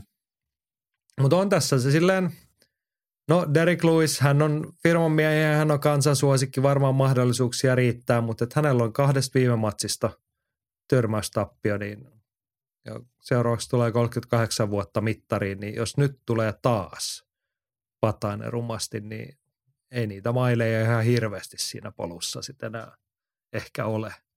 Joo, mä oon ihan samaa mieltä, että ne varmaan sitten alkaa olla niin mahdollisuudet käytetty ainakin isompiin matseihin, mutta mutta Derek Lewis on kuitenkin pidetty ottelija, hän ottaa ketä tahansa vastaan ihan hyviä matseja, viihdyttäviä matseja, niin UFCllä ei mikään pakko päästä hänestä eroon. Et, et, et tosiaan, onko tämä nyt sitten 20, oliko se 25. ottelu UFCssä, niin, niin tota, kyllähän firman miehestä sille on, on, on kyse. Et, niin, 26. Et, itse asiassa. Niin. Mutta kahdeksan tappio nyt, että jos se on yhdeksän, niin sitten se alkaa olla aika paljon kolme, kolme ottelun tappioputkes vanha ukko, niin sitten ainakin ne omat näkymät. Varmasti saa, niin kuin jos haluaa jatkaa, niin tuskin suoraan annetaan potkuja, ellei silloin mitään älytöntä sopimusta. Näin, näinpä, näinpä. Tai äly, älytöntä hintapyyntiä. Että niin. sitten ehkä tullaan enemmänkin siihen, että jos on sopimus katkolla, niin sitten joku muu voi ehkä maksaa vähän markkina-arvoa enemmän hänelle, koska hänellä on sitä nimeä ja sitten UFC ei kannata, mutta et, mä mietin enemmän sitten ehkä, kun kaikessa hönöilyssä, niin eihän vaikuta tyhmältä ihmiseltä, että jos nyt taas päähän kolisee ja raskaassarjassa ne kolisee vähän eri tavalla, niin ehkä sitten jossain kohtaa osaa miettiä sitäkin, että olikohan tämä nyt tässä. Jep, että voi jäädä sitten syömään niitä chicken wingsejä. Mm. Joo, se, kyllähän se mun mielestä on ihan kunniallista lähteä sitten kuitenkin lippukorkealla, että vaikka toi nyt on vähän molli voittossa, mutta jos tähän ura päättyy, niin mun mielestä ei siinä ole mitään ihmeellistä, että et, et Luisilla on, on toivon mukaisesti tervettä elämää jäljellä vaikka ja kuinka. Mm. Juuri näin. No mutta mitä, minkälaista matsia ja lopputulemaa odotat? Vaikka mä tosi, tosi positiiviseen sävyyn puhuin Derek Lewisista, niin mulla on odotukset tälle hyvälle näytölle Moldovan miehelle. Että Serhei Spivak, niin, niin että hän alkaa lunastaa nyt niitä meikäläisen odotuksia. Et, et aluksi mä pidin häntä aika hessuna, mutta, mutta meno on muuttunut entistä paremmaksi, tosiaan kehitystä tullut ja nuori ottelija ja riittävän kookas, niin, niin hänen voitolleen meikäläinen on, on, on siis uskon, että, että hän kyllä pystyy tästä ottelun voittamaan ja, ja todennäköisesti jos se voitto tulee, niin se on puolen välin jälkeen. Joo. Sä uskot siihen, että Spivak pitää Luisin aisoissa, vaikka mm. matsi venyisi. Joo, kyllä. Joo. Joo, mä en, en haluaisi nyt uskomista ja toivomista taas sekoittaa, mutta kyllä tässä nyt väkisin on taas se sama pohdintajuttu, että tota, kyllähän se painoluokalle olisi parempi asia, että Spivak voittaisi ja saa tähän, sitten hän alkaa, että hänellä olisi yksi hyvä, iso, uskottava voitto tuossa ja seuraavaksi voidaan laittaa toista jotain tunnettua nimeä vastaan, niin siinä olisi tälle vuodelle hyvää näkymää. Niin onko tämä nyt muuten ensimmäinen moldovalainen UFC-pääottelussa, että siinä varmaan tarvitaan tehdä sitten jonkinlaista historiaa. Niin, miten se on se yksi hullu ukko, Ion Kutela, onko hän Moldovasta vai Romaniasta, kumpi hän oli? Olisiko se, hän... Kumpi se nyt oli? Hän taitaa olla Romanialla, mutta eikö hän ole jossain Apexillan pääottelussa joskus ollut? Tota, No sama tuo, varmasti se selviää viikonloppuna, jos ei, kyllä hän on mo, tota, moldovalainen. niin, ihan mun mielestä joo. Kutelaaba jossain illassa käynyt Mm. siellä Saattaa olla. Saattaa olla. No joo, mutta no joo, kyllä mä nyt tarkemmin mietin, niin onko se todennäköisesti. Kyllä mä niin ymmärrän taas vähän. Johnny Walkeria vastaan on ollut, ollut tota, Niin, mutta jos palataan siihen Curtis Blades esimerkkiin, niin en mä nyt siitä moiti, että se matsi meni pidemmälle. Että niin kuin on se todennäköistä, että ei Derrick Lewisia vastaan kannata lähteä ryntäilemään ja väkisin hakea niitä asioita. joo, Mutta ehkä se tasapaino siihen, että mitä ollaan tekemässä ja mitä tavoitellaan, niin se ehkä jo, voisi johtaa siihen, että jos homma menee Spivakin suunnitelmien mukaan, niin tämä saattaa sinne puolen välin tienoille tai yli kyllä mennä. mm. Mutta ei, ei nyt hirveä ihme olisi, jos tämä matsi loppuisi eka erää. no ei, ei, ei todellakaan. Et jos todellakaan. voittaa, niin hän monesti, hän saattaa osua sitten jo alussakin, kun hän on vielä tuoreena. Ja toisaalta nyt viime aikoina, kun hän on taipunut noissa matseissa, niin ei se yleensä ole sitten kauan, kauaa. Pavlovitsille minuutissa, Tuivaasalle toka erän mm. alussa. Tälleen. Joo.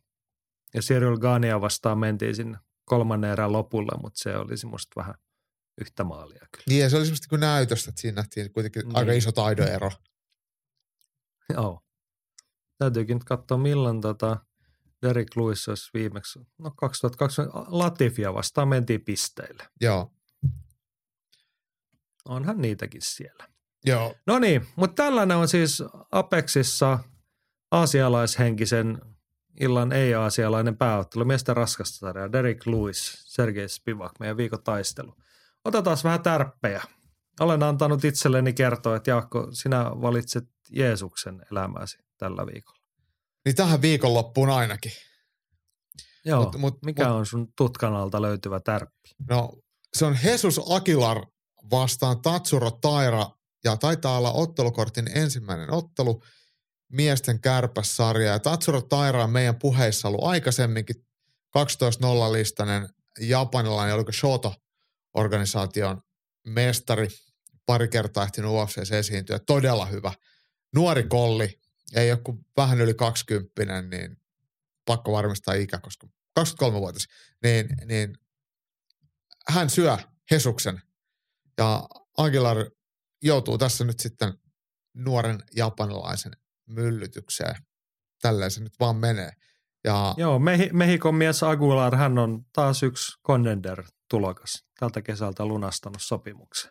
Ja, ja hänellä on hemmetin monta lopetusta matossa giljotiinilla ja takakuristuksella. Todellinen painija velho, eli siellä ei montaa, montaa ottelua, kaksi on mennyt täyden ajan ja kaikki muut on päättynyt sitten, sitten lopetus, lopetuksella, niin, niin, niin, niin, ei ole varmaan vaikea arvaa, että mitä Jesus aikoo tehdä, että hän aikoo sitten katkaista hapenkullun päähän. Se on hänen, hänen tota, Joo. aseensa. Miesten kärpässarjasta puhutaan, niin tässähän voidaan Tairakaan ei ihan harrastelija taida lukkopainin saralla olla, niin tässähän voidaan nähdä aika värikästä ja sähäkkää vääntöä. siitä. Joo, ja todella korkea temponen matsi tulee olemaan. Et Niin. Aguilar tulee kyllä ihan varmasti vauhdilla painimaan. Joo, mielenkiintoinen nosto. No mä otan nyt tätä, otetaan vähän sitä aasialaisosastoakin esille. Tuolla on pitkän tauon jälkeen palunteko Doho Choi, eli Korean Superboy. Ei ole Korean zombie, mutta Superboy. Ainakin en mä tiedä, lasketaanko hänet vielä Superboyksi. Kun tota, ei hän ole mikään ihan pikkupoika, 31-vuotias. Tällä Kasvoilta hetkellä. ainakin on, on, on Joo. poikamainen. Tässä on ehkä kiinnostavin se, että hänen edellinen voittonsa on vuodelta 2016, jolla hän on Tiago Tavaresin voittanut. Silloin. Mm. Sen jälkeen kolme tappiota ja viimeinen matsi yli kolmen vuoden takaa. Nyt en tiedä, onko siellä sitten käyty Koreassahan on tunnetusti tämä Etelä-Koreassa, onko se kahden vuoden asevelvollisuus. Joo. En nyt huomannut sekata, että onko hän käynyt armeijan välissä, mutta jossain on, täytyy sanoa, että en ollut herralle ajatuksia uhrannut tämmöistä poikaa edes muistanut. Mutta sitten kun nimi tuli tuossa vastaan, niin välittömästi flashback tänne vuoteen 2016. Silloin tuli tappio Cap Swansonille, mutta et ehkä muistatte matsin kolme erää. Aivan, siis se oli sen vuoden matseja, varmaan meilläkin ollut puheissa, että mikä Mm. on ollut vuoden parhaita matseja, niin kolme erää aivan hullua myllytystä suuntaan ja toiseen. Ja siitä sitten Swansonille niukka pistevoitto. Jep. Mutta mä dikkaan tuosta Korean Superboysta, että ihan symppaan kyllä ja toivon, että mies tekee paluun. Nämä eteläkorealaiset on hirmu värikkäitä ottelijoita ja aika, aika hullun rohkeitakin, että välillä tietenkin tulee sen takia tappioitakin, kun, kun torjutaan vähän liikaa naamalla, mutta, mutta yleisö tykkää. Joo, ja Joilla on vastassa nykypäivänä vähän harvinaiseksi käynyt ilmestys kanadalainen UFC-ottelija Kyle mm. the Monster Nelson. Ei hänestä sen suuremmin sanottaa muuta kuin, että UFC-saldo näyttää yksi voittoa, neljää tappiota. En tiedä, miksi hän edelleen siellä on, mutta ehkä tässä kohtaa ihan, ihan sopiva vastus Doho Joille. Hänellä, no, hänelläkin on kaikenlaista taukoa tuossa ollut, että nämä UFC-debyytti on vuodelta 2018 viisi matsia ehtinyt kertyä, mutta tota, mm. vi- viime kesänä Chai Herbertille pistettä hetkinen Lontoossa. Me ollaan nähty ollaan nähty tämä ukko. Ei jättänyt kyllä Kyle Nelson suurta muistijälkeä siitä Ei. Ei, enkä muista tätä ottelua kyllä oikeasti yhtään. Ei se haittaa. Joo, no se ehkä niinku armollisesti selittyköön sillä, että siellä oli noita isoja kansansuosikkeja, mutta Chai Herbert ei niinku edes englantilaisena otteleja jäänyt kotikehässä juuri mieleen, vaikka matsin voittikin. Mutta nyt on Kyle Nelsonilla tosiaan viidestä matsi neljä tappia, kaksi tappia nyt alla, että uskaltaisi veikata, että jos se ei nyt natsaa, niin sitten ei tarvi enää natsata noissa Joo. kehissä ollenkaan sen jälkeen. Hyvinkin, nä, hyvinkin mahdollista. Joo, haluatko nostaa UFC-kortilta vielä jotain nimeä esille? Öh, no kyllä mun mielestä pitää ainakin sen verran sanoa, että siellä on toinenkin Ranskan sarjan tämmöinen kärkikamppailu, ainakin rankingien valossa. Marsin Tibur Puolasta kohtaa sitten Bulgarian Blago Iva, Ivanovin ja ei nyt ehkä sille ottelutyylillisesti kumpikaan ole omia lemppareita, mutta kyllä rankingien valossa on ihan tekijämiehiä ja hyviä ottelijoita, niin, niin tällä kortillahan on, on kaksi tämmöistä raskansarja kärkikamppailua, mutta, mutta aika vähän tuosta on ollut puhetta, mutta, mutta kyllä nyt on No, kuitenkin ihan, ihan, ihan Sanoit sille kauniisti, siinä on kaksi ihan tekijämiestä, mutta ei millään tasolla kyllä kiinnostavia ottelijoita. Niin kuin, voi olla kohtuullisen vähän semmoinen tylsän puolinen raskaan sarjamatsi, ellei tule jotain näyttävää pötkäytystä. Näin se varmaan on, mutta pitää sanoa molemmista ottelijoista, että vaikka, vaikka he ei ole niin millään lailla pitänyt itsestään ääntä, niin ne on kuitenkin hiljalleen onnistunut sit myös pitää voitollisen rekordin ja vähän niin kuin tolleen puolihuolimattomasti, niin, ää, Niin, nimenomaan hiljalleen. niin että et, et toi- varsinkin, hän on oikein semmoinen grindaajan perikuva, että hän Mm. on työukko. mm, Hän vaan painaa menemään ja sitten siitä seuraa jotain hyvää tai jotain huonoa. Mutta tota, joo, veikkaan, että some ei räjähdä tämän matsin jälkeen ei. sunnuntai-aamuna. Joo, sellaista UFC-iltaa toden tässä kohtaa ja tosiaan sunnuntai-aamuna kahdeksalta alkaa pääkortti. Et se on mukava silleen, että saa nukkua ihan suht hyvät unet, jos ajoissa meet unille ja keitellä rauhassa kah- kaffeet ja sitten päivävalossa katsella suoraan lähetystä. Viideltä alkaa Fight Passilla prelimit. Et varmaan nyt tässä on, kun Etelä-Koreasta ilta siirrettiin, niin silti vähän halutaan aasialaisyleisöä palvella. Jep. Joo, tai sitten halutaan väistää isompia tapahtumia. Mulla on nimittäin tärppilistalla asia, jota ihmettelin, että meidän nyrkkelyentusiastit eivät nostaneet esiin, mutta Madison Square Gardenin huluteatterissa nyrkkeillään Matchroom Boxingin ilta viikonloppuna ja eh, mun mielestä tätä ei voisi sivuuttaa. Tämä on ensinnäkin, tässä on naisten höyhensarjan Undisputed-titteli, eli siis kaikki Kyllä. mahdolliset vyöt jaossa. Amanda Serrano vastaan Erika Krutz. Jep. No, niin kuin tämän hetken puhutuimpia, meritoituneimpia naisnyrkkeilijöitä ison nyrkkeilyillan pääottelussa New Yorkin sydämessä. Joo. Eikä siinä vielä kaikki. Tässä siis ihan poikkeuksellinen mun mielestä tämä ottelukortti sille, että tosiaan puhutaan Matchroom Boxingista, puhutaan New Yorkista, Madison Square Gardenista viisi naisten ottelu, ottelukortilla. Kaksi muutakin pienempää titteliottelua, sitten on ihan kaksi muuten vaan naisten matsia ja sähän osasit tuolta niin kuin nostaa. Kerrot, tuolla oli pari muutakin mielenkiintoista.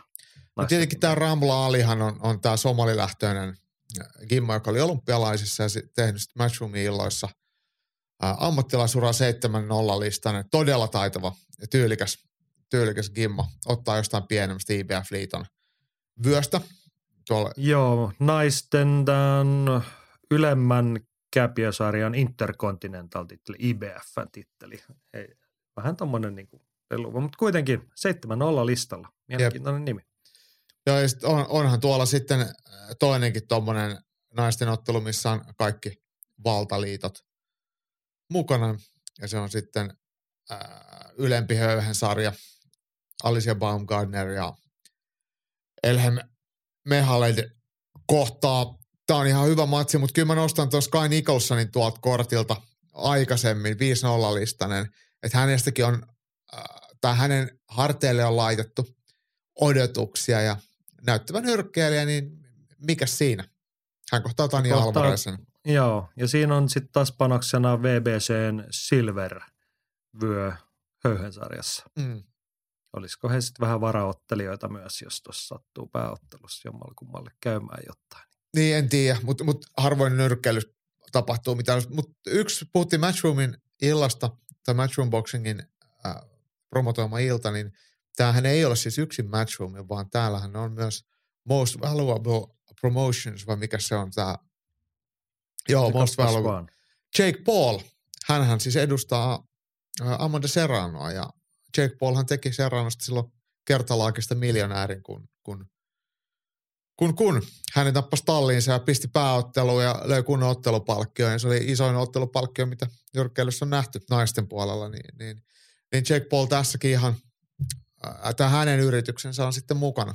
Mikä on tosi kunnioitettavaa, että vaikka hän ei itse ottele, niin hän, hän oman tallinsa ottelijoita vie eteenpäin. Eli mielenkiintoisen nyrkkeilyillan ohella saamme luultavasti sitten jotain pöhinää ja tohotusta myös sitten puheiden saralla. Niin.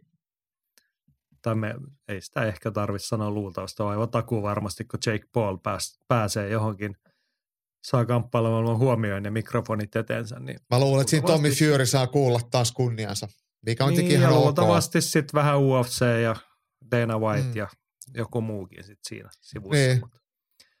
sitä seuraamme sitten ehkä vähän pienemmällä mielenkiinnolla. Mutta mut jos, tällaista, jos mut hei, tykkää, mä, niin, sano Jos ja kun äh, Amanda Serrano voittaa – ja Jack Paul ottaa siellä sitten mikrofonia ja sanoo, että Amanda Serrano tienasi tästä vaikka kaksi miljoonaa. Ja sanoo Dana White, että mitä sun, sun puolella nämä naisottelijat, mitä ne tienaa. Et, et, et, niin tota, se on mun mielestä semmoinen ihan hyvä. Kato mielelläni ja, ja kuulen tämmöisen ulostulo. Sitten Eina tietenkin sunnuntai-iltaan mennessä vastaa, että no meillähän oli tulossa tästä Nunes Sevchenko kolmonen. Ja Joo. siinä on sitten panoksena niin kuin purse niin sanotusti, palkkiopotti, niin Pistetäänkö sitten vaikka neljä miljoonaa siihen jaettua? Ei, vaan se on, se on 250 000 plus PPV, eli sitten saatte 60 000 okay. lisää. Niin, niin. Joo, joo. Se voi olla näin, tai sitten ei ne voit yllättää ja nokittaa Paul. Niinhän se yleensä tekee. Kyllähän me nyt maksetaan urheilijoille reilusti. Ja mm. niin kun suurimmat tähdet ottelee, niin suurimmat palkkiotkin. Mutta jos hei, nyrkkeily kiinnostaa haluatte nähdä, niin DAZN tarjoaa meilläkin tätä. Ja se oli sunnuntai aamuyöllä kello 03. Joo, 03. Ehtii tällaisen kattella. Pientä kuukausimaksua vastaan sieltä. Sehän on nykyisin joo. kympin se Dazonin kuukausimaksu. Ei ole enää kahta euroa. No joo. Mutta eipä se nyt kallis ole. Ei. Mutta New Yorkista nyrkkeilyä. Tuohon varmaan palataan tuloksiin ensi viikolla. Joo. Eikä tässä vielä kaikki. Alussa luvattiin, että legendoista puhutaan ja on meillä täällä yksi tai kaksi legendaa vielä Ryan Bader. Ryan Bader on heistä toinen. Masa huomattaa, että Pellattor, kun kysyttiin puheenaiheita, niin että Pellattorissa on joku päämatsi ja Kuparisen Jami tuohon täydentää, että Fedorin vikamatsi. Parhaat hetket, rehelliset mielipiteet urasta ja teoista ja pohdintaa merkityksestä lajille. No, otetaan, pidetään noin mielessä. Mennään tähän matsiin nyt – suuresti arvostamasi ja arvostamamme Fyodor Emelianenko. Uran viimeinen matsi, nuori ja lupaava 46-vuotias venäläinen. Pää, ilmeisesti siis päättää uransa tässä. Ja uusinta ottelu Ryan Pederi vasta. Mun täytyy nyt Jaakko kysyä, että tiesitkö, että Fyodor ei ole uransa lopettanut ennen tätä? Kyllä mä tiesin, koska mä oon jossain nähnyt, että, että tämä ottelu on tulossa. Ja siitä puhuttiin, mutta, mutta tota, olisin toivonut, että, että se olisi jo, jo päättynyt. Mutta mikä, mitä se mulle kuuluu? niin, mitä se mulle kuuluu. Mun täytyy sanoa, että mä en jotenkin ollut aktiivisesti osannut ajatella, että hän vielä ottelee. Harvakseltaan hän on nähty tässä viime vuosina ja en, en osannut odottaa, eikä se ollut kyllä ehkä tarpeen. Eikö eikö se ollut näin, että edellinen ottelu Fjodorilla, kun oli 2021 lokakuussa, niin tämähän oli se sama tapahtuma Moskovassa, missä Patrick Pietilä kävi ottelemassa ja Tuukka Koistinen oli myös ää, kuuluttamassa prelit. Näinhän se on. Bellator 269 ollut silloin ja silloin tietenkin näyttävä ensimmäisen erän tyrmäysvoitto mahtavasta Tim Johnsonista. Että ja ikinuorasta. Niin ja kuitenkin niin kuin nimekkäitä voittoja tässä. Nyt hän on vuonna 2019 sitä ennen otellut Rampage Jacksonia vastaan ja silloinkin eka erä tyrmäys. Mm. Sitten Timothy Johnsonis, joka UFC-nimi hänkin ollut, niin kaksi eka erä tyrmäys, niin mikäs tässä on uraa jatkaessa? Ja jos katsoo noita vähän tarkemmin noita, noita otteluja viimeiseltä vuosilta 2017, kun siitä aloitetaan, niin Matt Mitrionia vastaan minuutti 14 sekuntia, Frank Miri vastaan 48 sekuntia, Chelsea Sonnenia vastaan mentiin melkein 5 minuuttia, sitten Ryan Baderia vastaan 35 sekkaa, Ryan Bates Jackson 2.44 ja Tim Johnson 1.40, niin ei tuossa viimeiseen viiteen vuoteen ole tullut kuin kaksi erää vapaa-otteluun. niin. Ja niistäkin tietenkin ihan luonnollisesti JLP Sonnen on laittanut niin tiukoille, että tässä on mm. E-, erän verran niin kuin puolet siitä, että onhan se kovaa raastavaa hommaa ollut silloin. Jep. Joo, mutta siis uusinta ottelu ja tietenkin tässä nyt haetaan niin kuin kruunua uralle ja revanssihenkeä. Herrat kohtasivat, onkohan toi ollut muuten, toi oli joku turnaus, eikö ollut, missä oli Frank Mir ja Chelsonen. Onko toi liittynyt siihen toi finaali vai muuten joku titteli ottaa, mutta Ryan Baderia vastaan tammikuussa 2019 matsi kesti 35 sekuntia Peiderin tyrmäysvoitto, niin onhan mm. ihan loogista, että nyt on niin kuin syytä ottaa uusinta matsi tähän. Aiku viimeksi oli niin, niin lähellä. Niin, se oli kuitenkin hilkulle, ettei se mennyt toisinpäin. Jep. Joo, ei mm. se, ei, en kyllä niin kuin, en, en usko Federin pärjäävän valitettavasti. Ei, ei vaan niin, kuin, niin. ei riitä. Ei Baderkään enää nuori poika, taisi olla 39 vuotta mm. mittarissa mm. hänellä, mutta tota, on hänellä kuitenkin, eikä hän nyt ole ihan luontainen raskassarelainen, vaikka on siinä pidempään jo otellut, mutta hän on vähän pieni kokoinen, mutta taitava, hyvä ottelija ollut. Mä aina jotenkin vähän jäi harmittaa, että Bader, Baderin UFC-ura katkesi niihin sopimusjuttuihin. Hän lähti ottamaan mieluummin tilin tonne, kun kevyt raskassarja UFCssä oli silloin siinä tilanteessa, että hän, hän olisi ollut siellä kärkikahinoiden tienoilla. Niin Kyllä. Mutta hän on muuten nähdä. pidempi. Hän on pidempi, mitä Fedor on. Niin, juu, juu mutta Fedor on niin kuitenkin aina eikö otellut raskaassa sarjassa oh, no, no, no. käytännössä. Joo, kyllä. Fedor on niin sillä, ehkä sitten vähän kevyt rakenteisempi muuten ollut.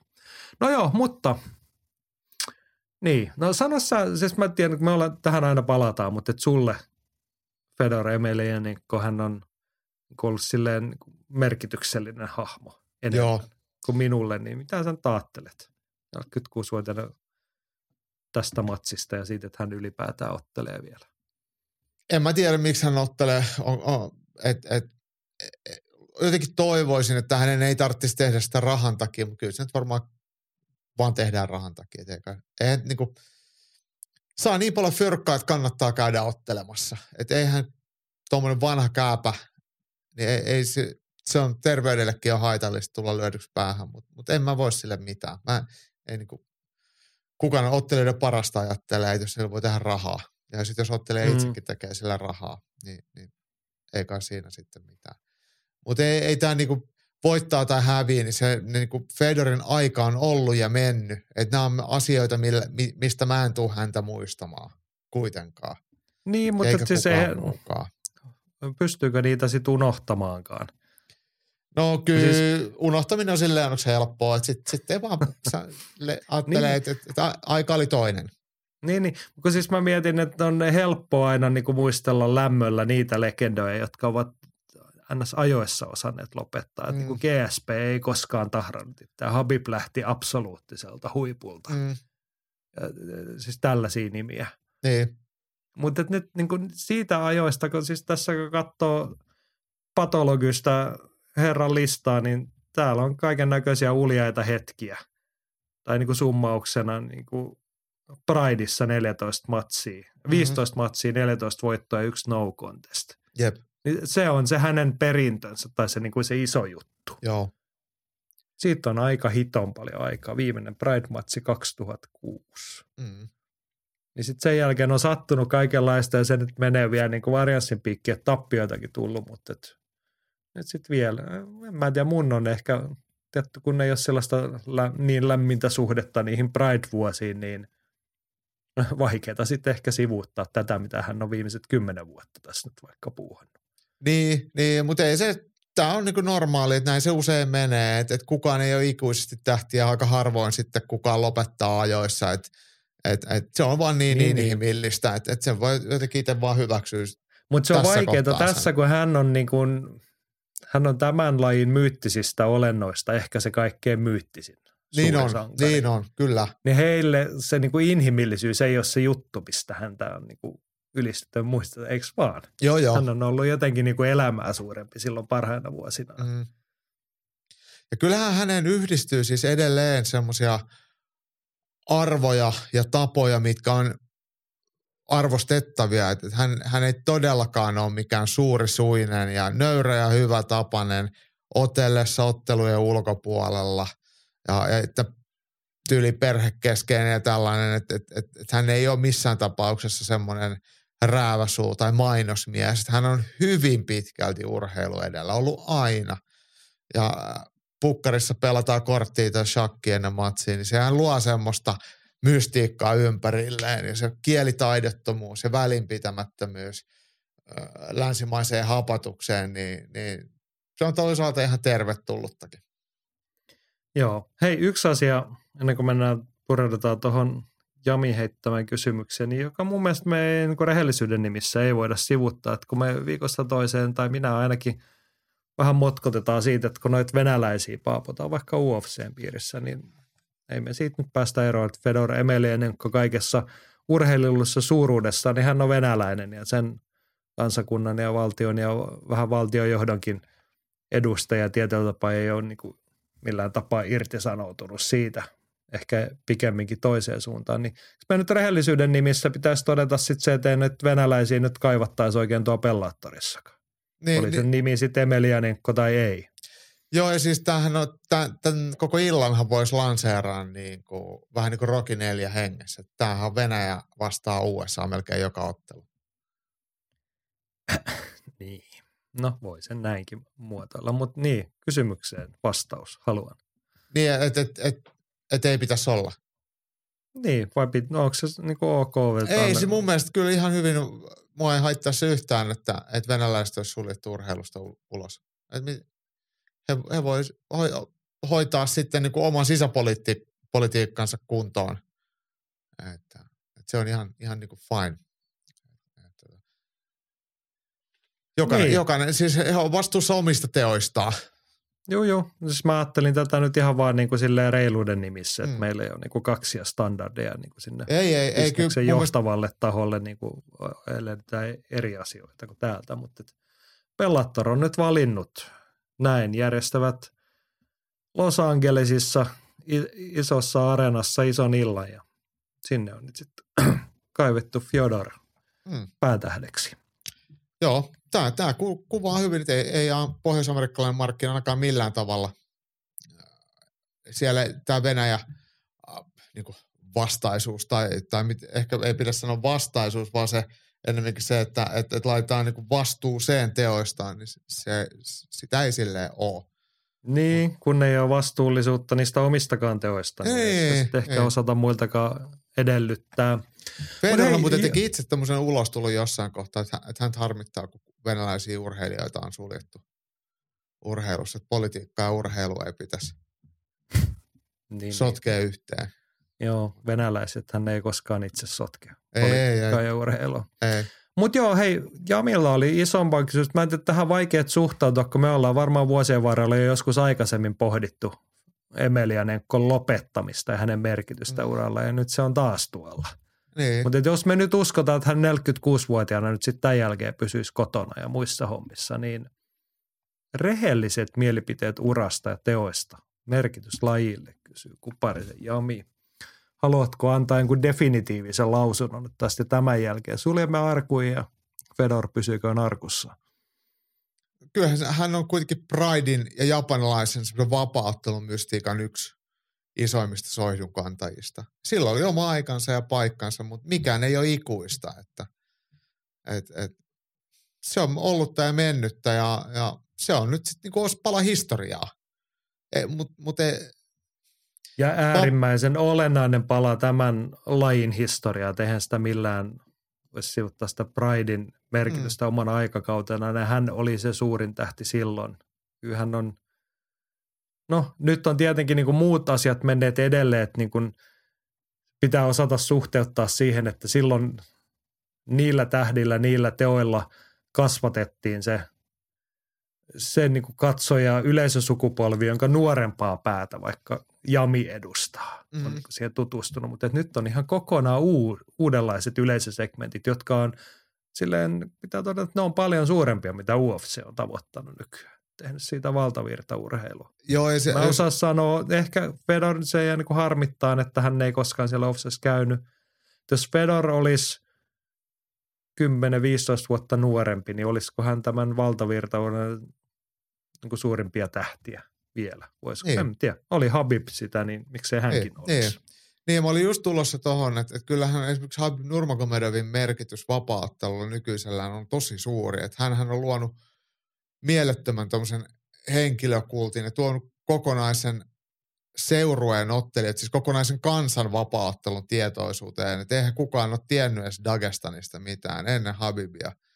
Että et ne on kaikki tullut siinä perässä ja, ja hän on kuitenkin muslimimaailman seuratuimpia urheilijoita Mo Salahin kanssa jo niin sosiaalisen median seuraamisen kannalta tai lukujen kannalta. Että onhan ne niin ihan eri luokkaa, mitä Fedor on koskaan ollut. Fedor on ollut pienen lajin iso sankari. Ja Habib tai Conor McGregor niin on yhden maailman suurempien, suurimpien viihdeurheilulajien isoimpia sankareita. Että kyllä ne on niin paljon paljon merkityksellisempiä niin kuin nykyisin. Et Eihän ketään tiedä, kuka Fedor jos menee kysyä urheilukansalta. Mutta jos me kysyy, kuka on Conor McGregor, niin kyllä, kyllä tiedetään. Joo, mutta se ei, se ei ole niin kuin, ymmärrän puheenvuorossa, että se ei ole niin kuin pois siitä Fedorin perinnöstä ja merkityksestä. Se on vaan niin kuin täytyy osata suhteuttaa. Niin, kyllä, kyllä. Aika on ollut hyvin erilainen silloin. Ja Niin, oli ja- hän niin kuin parhaimmillaan hieno ottelija. Ja siis mähän Se on vaikka- ehkä se suurin. Niinpä, perintö. ja mitä mä äsken sanoin, niin sehän ei ollut pois siitä, mitä, Fe, mitä Fedor vaikka mulle tai Jamille tai vaikka sullekin. Mutta mut näin, niin kuin, että, että maailma menee eteenpäin ja kaikki kasvaa. Mutta mut Fedor on, on, on osa sitä, sitä kasvutarinaa ja Joo. oman aikansa suuria sankareita. Ja kyllä sitten yksi asia, mitä mun mielestä ei voi sivuttaa, siis joo, hieno ottelija, hienot näytöt, mutta ei hän koskaan sitten päätynyt sinne. Oli se sitten omaa syytä tai jonkun muun syytä, mutta hän ei koskaan UFCssä käynyt. Okei, silloin kun hän on ollut Prideissa, niin voidaan ehkä puhua, siellä on niin kuin ollut kovimpia isoja ukkoja, että se on Mm. ollut sitä maailman huippua. Mutta ei sitä voi, niin kuin voi väistää, että se niin UFC jäi katsomatta ja ehkä valloittamatta. Kyllä, kyllä. Ja siis silloinhan se UFC vasta niin kuin todellisuudessa puhkesi kukkaansa, että UFC jatkoi siihen, mihin Bride kuoli ja meni ohi. Mm. Että kyllä siellä olisi ollut vuoria niinku- vallotettavana. Niin, ja hän olisi vielä niin kuin ihan hyvinä vuosina ehtinyt kyllä Mm. UFC Pridein jälkeenkin. Näin, näin se on. Se on ehkä semmoinen, no se on osa sitä my- mystiikkaa, että jää tämmöisiä niin kuin arvotuksia tai niin kuin jossittelua, että mitä jos hän olisi ollut silloin. Niin olisiko se ollut UFC-mestari, miten olisi käynyt Mm. sitä tai tätä vastaan. Ehkä se on parempi, olla niin kuin tämän lajimystiikan ja hänen oman henkilömystiikkaansa kannattaa parempi, että niihin kysymyksiin ei ole tyhjentävää vastausta. Mä tiedän. Niin, tästä mennään, vasta mennään eteenpäin. että Me ei saada sitä vastausta, koska eikä, se, se on, tämä on vähän sama kuin, että kumpi voittaisi Muhammad Ali vai Mike Tyson. Että et me voidaan sitä pohtia, mutta mut totuutta ei tiedä kukaan, ei semmoista voi olla.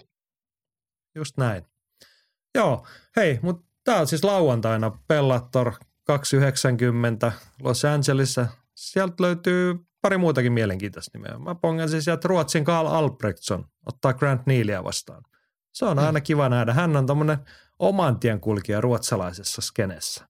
Tukholmalainen kundi, eikö se on, mutta pienemmältä salilta sieltä. Ja niin kuin, mielenkiintoinen tapaus. Todellakin, todellakin, mutta hänhän on otellut vaikka ja missään Bellatorissa nyt tehnyt sitten kuitenkin jo äh, pidempään uraa. Et, et ehtinyt sielläkin ottaa muutamia voittoja ja edellisestä ottelusta toki tappio, mutta mut mitä sitten? Et, et, et, jotenkin tämä käkkäräpäinen ruotsalainen, niin, niin hänestä on helppo pitää. Joo, pidämme hänestä ja Grant Nealia vastaan ottaa. Sitten siellä oli, sä pongasit tämän nimen, Max Roh, Roskop. Joo, Joku saattaa muistaa, hänen UFC-uransa kesti viisi minuuttia. kyllä. Miten se meni? Se oli 2020, koronakesänä, eikö vaan? Jo ensimmäinen koronakesä ja hän tuli lyhyen aikavälin paikkaajana ja joutui aikamoiseen mankeliin ja jäi ekan erän jälkeen tuolille. Ei tullut toka erää, kun oli niin, niin möyhitty olo. Ja siitä sitten tietenkin sai, sai sitten heti fudut siihen sitten kaupan päälle. Mutta hän ää, jatko uraansa Cage Warriorsissa San Diegossa kävi ottaa hyviä matseja ja sitten mennyt siitä sitten Bellatoriin ja nyt on sitten ihan Bellatorissa tekemässä uraa ja ihan, ihan tekijämies. Joo, mielenkiintoinen nimi, mutta ennen kaikkea just toi. En mäkään kun luin nimen tuosta listasta, niin ei soittanut kelloa, mutta heti kun sä mainitsit, että mikä tapaus, niin muistan kyllä niin kuin elävästi sen matsin Austin Hubbardia vastaan ja sitten ennen kaikkea ne jälkilöylyt, mitä Mm. sitten sieltä työnantajan Dana Whitein johdolla, että kuinka paljon vedettiin nuorta poikaa kölinalta siinä kohtaa. Kun musta se ei ole millään tapaa kunniaton ratkaisu, että jos sitten niin kuin menee yhdellä varoitusajalla kovaan paikkaan joutuu, niin joudut liian kovaan paikkaan. Ja toteat, mutta että hän ei nyt ollut ihan alfa-uros sit siinä kohtaa, mutta hän oli ihminen. Mm. Uskalsi sen niin kuin siinä todeta, että mä en pysty. Että nyt tämä menee päin metsään ja ei tätä kannata jatkaa.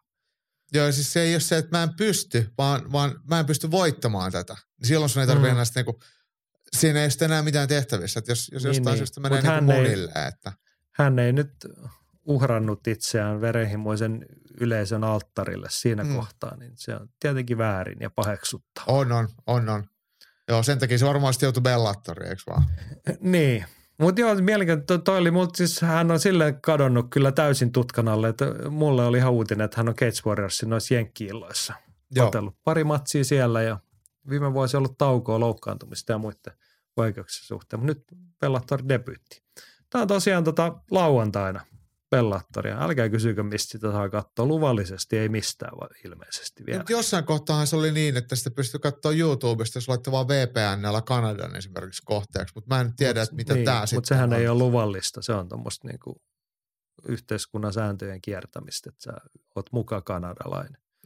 No, mutta kyllähän Kanadassakin on Sit paljon pala- suomalaisia. Niin, mutta kun palataan just siihen asiaan, että vuosi on 2023 ja sinä tai minä ei voi ottaa tästä niin pankkitunnuksia esiausta. Että minäpä haluan katsoa pellattoria, että mitäköhän se maksaa. Niin, ottakaa rahani. niin, take my money. Ei kelpaa. No. Ei makseta sitten. Mm. Joo, mutta hei, kerrotaan vielä. Ihan mukava kamppailuviikonloppu tota lauantai-illalla. Sitä ennen taitaa alkaa jo, on Dazonilla toi nyrkkely, jota Serrano vastaan, mikä se oli? Dias, se toinen Mimmi. On, Kuitenkin. odota, joo, Naisvetoista Hernandez. nyrkkelyä New York. Hernandez, joo. Se tulee Dazonilta kolmelta sunnuntaina ja sitten Viaplaylla sunnuntaina kello kahdeksan aamulla alkaa toi Derek Lewis, Sergei Spivak iltama Las Vegasin Apexista. Tällainen kamppailu viikonloppu. Ja seuraavaksi edessä on vielä meidän postiosio. Ylilyönti podcast. Kamppailu kansan radio. Postilaatikossa on monenlaista viestiä, puheenaihetta, kommenttia. Aloitetaan vanhojen aiheiden perkamista. Puhuttiin, meiltä taidettiin pyytää tai viitaten silloin sen UFCn prassiillan jälkeen viime viikolla puhuttiin kehnoimmista yleisökokemuksista. Prassiyleisö haukuttiin ja me niitä puitiin ja muisteltiin ja Katja Vironen pistää tähän kommentti, että kyse, kysytte niitä paskoja yleisökokemuksia. Joudun KSV 41 reissulla keskelle joukkotappelua. Oli Saladin Parnassen KSV debytti, joku huusi mun penkkiriviltä White Power ja sitten alkoi yleisestä lentää kaljaa, tuoppeja ja miehiä mun yli ja päälle. Kaikki huusi kurvaa ja kauhea lauma mellakkaasuisia vartioita ryntäsi paikalle. Oli tosi pelottavaa, kun en edes ymmärtänyt puheesta mitään. Promottori Lewandowski tuli pukupäällä selvittelemään tilannetta, mutta tappelu käynnistyi vielä uudestaankin. Pakenin käytävälle. Parnas voitti pisteellä matsinsa ja jyräsi myöhemmin koko painoluokan. Mm. Niin, eikö Saladin Parnas on siis tummaihonen? On, on, kyllä. KSP-mestari. Tai en kyllä. onko se enää, mutta oli silloin. Mm-hmm. Mä muuten muistan, taisi olla kamppailuvirasto aika. Katja on varmaan kirjoittanut näistä KSV-reissistä niin tai juttua meille. Sen, sen niin takia tämä kuulosti tutulta.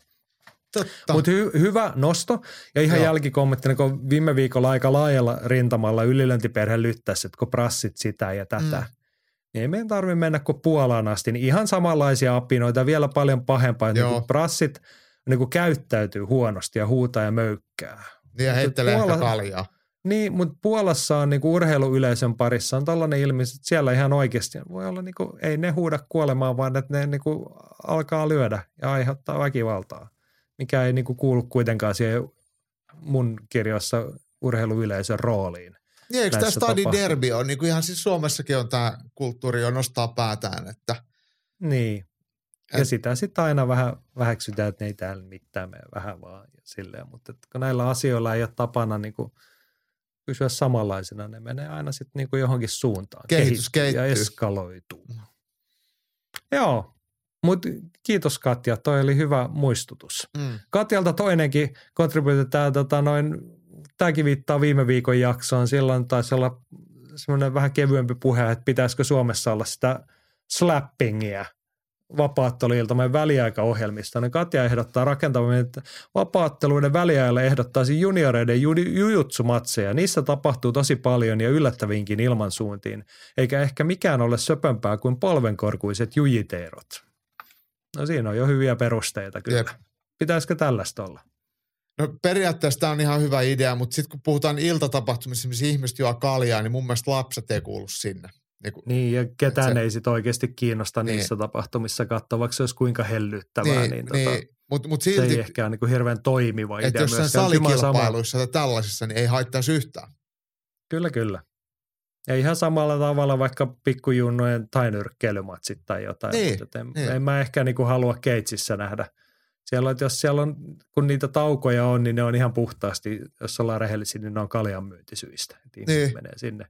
Niin ei, ei sekään ole sitten niin kuin, musta se ei ole niille lapsille kohtuullista kunniaksi, että heidät tuodaan sinne katsoa, kun känniset aikuiset, ne ketkä on viittiä siinä olla, niin ne välinpitämättömänä seuraa tai pölisee siinä. Niin. Tuut sinne sitten esittäytymään, niin Just näin. Mutta hauska idea kyllä silleen, mutta et, täytyykin ehkä joskus mennä katsoa junnujen jujutsua. Joo, otetaan tässä nyt, kun tuli tämä slap fighting mieleen, niin tota Korhosen Mika kysyi, että muista, oletteko jo käsitelleet Deinan rummuttamaa slap fightingia? Siinä siis, jos joku ei tiedä, tyypit vetävät avareita vuorotellen toistensa lärveihin. On kyllä yksi idioottimaisimmista keksinnöistä. Taitaa juuret olla itänaapurissa. Me jo ollaan, Mika, käsitelty ja ihan siis ripulikahkaahan se touhu on, olemme edelleen sitä mieltä. Ei tota, oikeastaan olisi ole tarvinnut edes käsitellä muuta, mutta Andres oli pistänyt tähän hyvän kommentin. Ja siis toi on totta, että Venäjältä, en, en tiedä mistä toi nyt ihan alun perin on keksitty, mutta siellä se on niin kuin ihan arkipäivä. Mutta Andres toteaa, että ilmeisesti myös Puolassa ihan ammattimeininkiä. Joku Sales on kurko siinä. Joku superjuttu käytiin viime Arnoldissa, missä Sales ja Crazy Hawaiian ottivat yhteen. Sales löi tajun kankaalle, vaikka kävi itse kuilun partaalla. Ihan älytön laji. Niin, Puolassa mm. osataan tämäkin puoli. Joo. Joo, emme kaipaa vieläkään slapfightingia yhtään mihinkään. Joo, ei. Se, on, se on ihan kamalaa puuhaa. Siitä nyt varmaan kaikki sitten ollaan yhtä mieltä, eikö vaan? Siis mä en ole kuullut kenenkään sanonut, että se on jotenkin siistiä.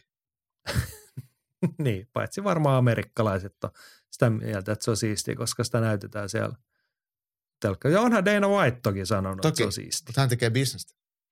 Hei, se on oikeasti muuten kiusallista, kun tota, tälleen niin kuin työn puolesta on niin kuin puoli pakko seurata UFCn somekanavia, eikö vaan? Mm-hmm, oikein niin kuin osaa olla seuraamatta. nehän tunkee niin kuin sieltä UFCn kautta. Tunkee, tunkee. seuraan, niin jatkuvasti tulee joka viikko sitä. Ja mulla on tullut Mä- sähköpostiikin tulee niitä tiedotteita. Niin, että niin Kiitti kuin, vitusti. miksei tästä nyt pääse eroon. Ahi, vähän ahistaa tuommoinen. Mm. Ihan niin kuin, tosi synkkää. Niin on. Joo, sitten he otetaan vielä viime viikon puheenaiheita, joka silloin Kaijalaisen Heikiltä tuli viesti ja hän tiedosti itsekin, että ei oikein ehtinyt siihen jaksoon. Toteaa, että mediakentälle kuohu, kun Bloody Elbow-sivusto on antanut kenkää yhdelle perustajalle Nate Wilcoxille. Henkilökunnan kiitoskirjat Kit Nateille ovat ylitsevuotavan maireita. Oliko hän vain liian kallis mies taloudellisessa vaikeuksissa olevalle Voxille vai mitä tässä tapahtui? No pohjimmiltaan just noin Vox Media on siis taho, joka kustantaa tai julkaisee Bloody Elbowta ja monenlaisia urheilunettisivustoja siis muissakin lajeissa. Ja heillä on ollut pitkään talousvaikeuksia, mutta et, ja sieltä on, siis Nate Wilcox ei tainnut olla ollenkaan ainoa, ketään Bloody Elbowsta pistetty pihalle ja sieltä on niin kuin monenlaisia resursseja leikattu. Mutta toihan on se tarina, joka toistuu aina vuodesta toiseen. Pohjois-Amerikan markkinoilla. Kertoo siitä, miten pieni se tämän lajin markkina sitten kuitenkin on, tai miten taloudellisesti ohut se on. Et, Ja ainakin se on haastavaa, että se on vaikea tehdä rahaa. niin, Et siitähän on niin sit- mediataloilla se on kyse, että sinne ei vaan myydä mainoksia tarpeeksi. Siitä. niin, just näin. Mutta jotenkin niin sydäntä särkyä Bloody Elbow on kuitenkin itse, jotka on niin pitkään tehnyt aika hienoa duunia. Ovat siis, muun muassa niin kuin, olleet näissä niin kuin tämmöistä jollain tapaa niin kuin oikean journalismin kaltaista ja jopa tutkivaa journalismia. Karim Zidan on heille kirjoittanut, eikö vaan? On. Joo, näistä hän, kadorovita. He on tutkinut perehtynyt näihin UFCn talouskuvioihin, niihin oikeusjuttuihin, näistä niin monopoliaseman väärinkäyttöön liittyvään, se mikä on, onko se nyt kahdeksan vuotta ollut vireillä joo. se oikeuskessi, niin he on näitä asioita tuonut yleisölle ja peranneet niin kuin huolellisesti, tehneet ihan oikeata journalismia, niin on se vähän synkkää, että sille ei ole tilaa. Että Tai tämähän on sille tilaa, mutta sillä ei niinku ole mielenkiintoinen ja, ja hyvä äh, uutinen. Että et, et näähän on ollut tietyllä lailla piikki UFC-lihas, kun on, ei ole oltu UFC mark, osana UFC-markkinointikoneesta, vaan hypetetty UFCn tarjoamaa tai muiden tarjoamaa sanomaa, vaan on haastettu, kysytty, kyseenalaistettu, niin kuin journalistit parhaimmillaan toimii. Et se ei ole vaan ollut pelkkä niin kuin ilmainen mainoskanava UFClle. Mm. Et mä edelleen kyllä käytän aktiivisesti Bloody Elbowta, että et mun mielestä siellä on kyllä niinku hyviä juttuja paljon. On ainakin eri juttuja, mitä muissa on. Että et se, että jos sä luet ESPNltä ainoat sun vapaaotteluutiset, niin sehän on pelkkää UFC-propagandaa. Niin ei se ole silleen Mm. semmoisena niinku puolueettomana tietolähteenä mitenkään hyvä. Joo, mutta tota, tämä tää niinku sama kaava toistuu vuodesta. Jossain kohtaa oli se äh, The Athletic, joka on ollut iso menestystarina urheilumediasaralla. Hän perusti MMA-toimituksen isoilla, isoilla rekrytoinnilla nimekkäitä toimijoita. Se sitten vähin ääni kuihtui ja annettiin potkuja aika monelle ihmiselle. Mm. Sherdogilla on joskus ollut kaikkein tämä kunnianarvoisin vanhin. Hekin on joskus ollut tehnyt kovaa jälkeä ja lyönyt päitä yhteen UFCn kanssa. Sieltä on pistetty väkeä pihalle. Vuosien vuoden, eikö MMA Fighting ihan sama tarina, että mä tiedä, on- onko sellaista niin kuin isompaa jenkkimediaakaan, missä olisi niin kuin oikeasti pysynyt paketti kasassa pitkäjänteisesti. Näin Niin taloudellisesti joo. kestävällä tavalla. Niinpä, niinpä. Joo, se on kyllä tosi valitettavaa. Se on, musta tuntuu, että jotenkin äh, se, se on niin värittynyt. Se on, tai UFC on oikeastaan ainoa kuitenkin validi toimija. Että Bellatorit ja kaikki muut on ihan nappikauppaa. Ja sitten jos sä oot UFCn kanssa vähän niin kuin huonoissa väleissä, niin sitten semmoinen niin välillinen kampittaminen varmasti UFCltä sitten taas toiseen suuntaan, niin, niin sitä tapahtuu ja on vaikea löytyy, löytää yhteistyökumppaneita, niin, niin varmaan se, niin kuin se vesi on sakeaa, missä tulisi toimia ja uida. Just näin. Hei, mä palaan, hyppään yhden aiheen taaksepäin. Tuosta tuli just, rupesin selaan, tuli tuoretta viestiä, että meillä on tullut tuonne Facebook-keskusteluun, niin Samuli oli ilmoittanut, että hän on lopettanut UFC-sometilien seuraamisen, kun ne mainostaa tuota slap fightingia. Oho, Se on ryhdikästä. Ja se on ryhdikästä. Niin, ja mä väitän, että aika moni muukin on varmaan tehnyt. Se ehkä niin kuin UFCn lukemissa se ei tunnu eikä näy, koska heillä on miljoonia someseuraajia. Mutta et Mm. Mä olen ainakin koen, että mä oon pikkasen nyt niin kuin panttivankina tämän Joo. asian suhteen. Että Joo. mä oikein voi olla tai, en, voi olla tai mun ei kannata olla vastaanottamatta sitä viestintää tai heidän tiedotteita. Mä en niin kuin ilmoita sinne, että älkää lähettäkö näitä, kun teillä on noit siellä seassa. Mutta et, vähän semmoista kusista. Mutta ajattelen nyt, jos sieltä tulisi, tulisi sulle samaan aikaan sitten jo, jostain, jotain, mikä, mikäköhän nyt voisi olla verrattavissa slapfighting. Aika vaikea, vaikea keksiä mitään samanlaista paskaa. Niin. Et kyllähän No surkea voisihan ne tuu, ruveta Joku- niin promotoimaan heidän näillä kehäkylttiteknikkonaisilla, niin heillähän on vaikka OnlyFans-tilejä tai jotain, niin. Niin. se voisi niitä mainostaa kanssa. Näitä kannattaisi tilata, että sieltä näet sen ja sen ilmeisesti ilman vaatteita, tai mä en tiedä miksi niitä on niitä tilejä olemassa. Mutta tota, no. Totta, totta. Niin, Joo. että siinä on niin kuin missattu myös bisnesmahdollisuuksia. Mm. Mm. Mut Mutta ei se mun mielestä niinku- ei ole oikein, että et, et mä haluan seuraa vapaattelua, mä en halua seuraa slapfightingia, niin miksi UFC työntää sitä mulle? Niin, niin. Se on vähän kyseenalaista jo. No niin, eksyttiin taas sinne. Mennäänkö eteenpäin? Mennään.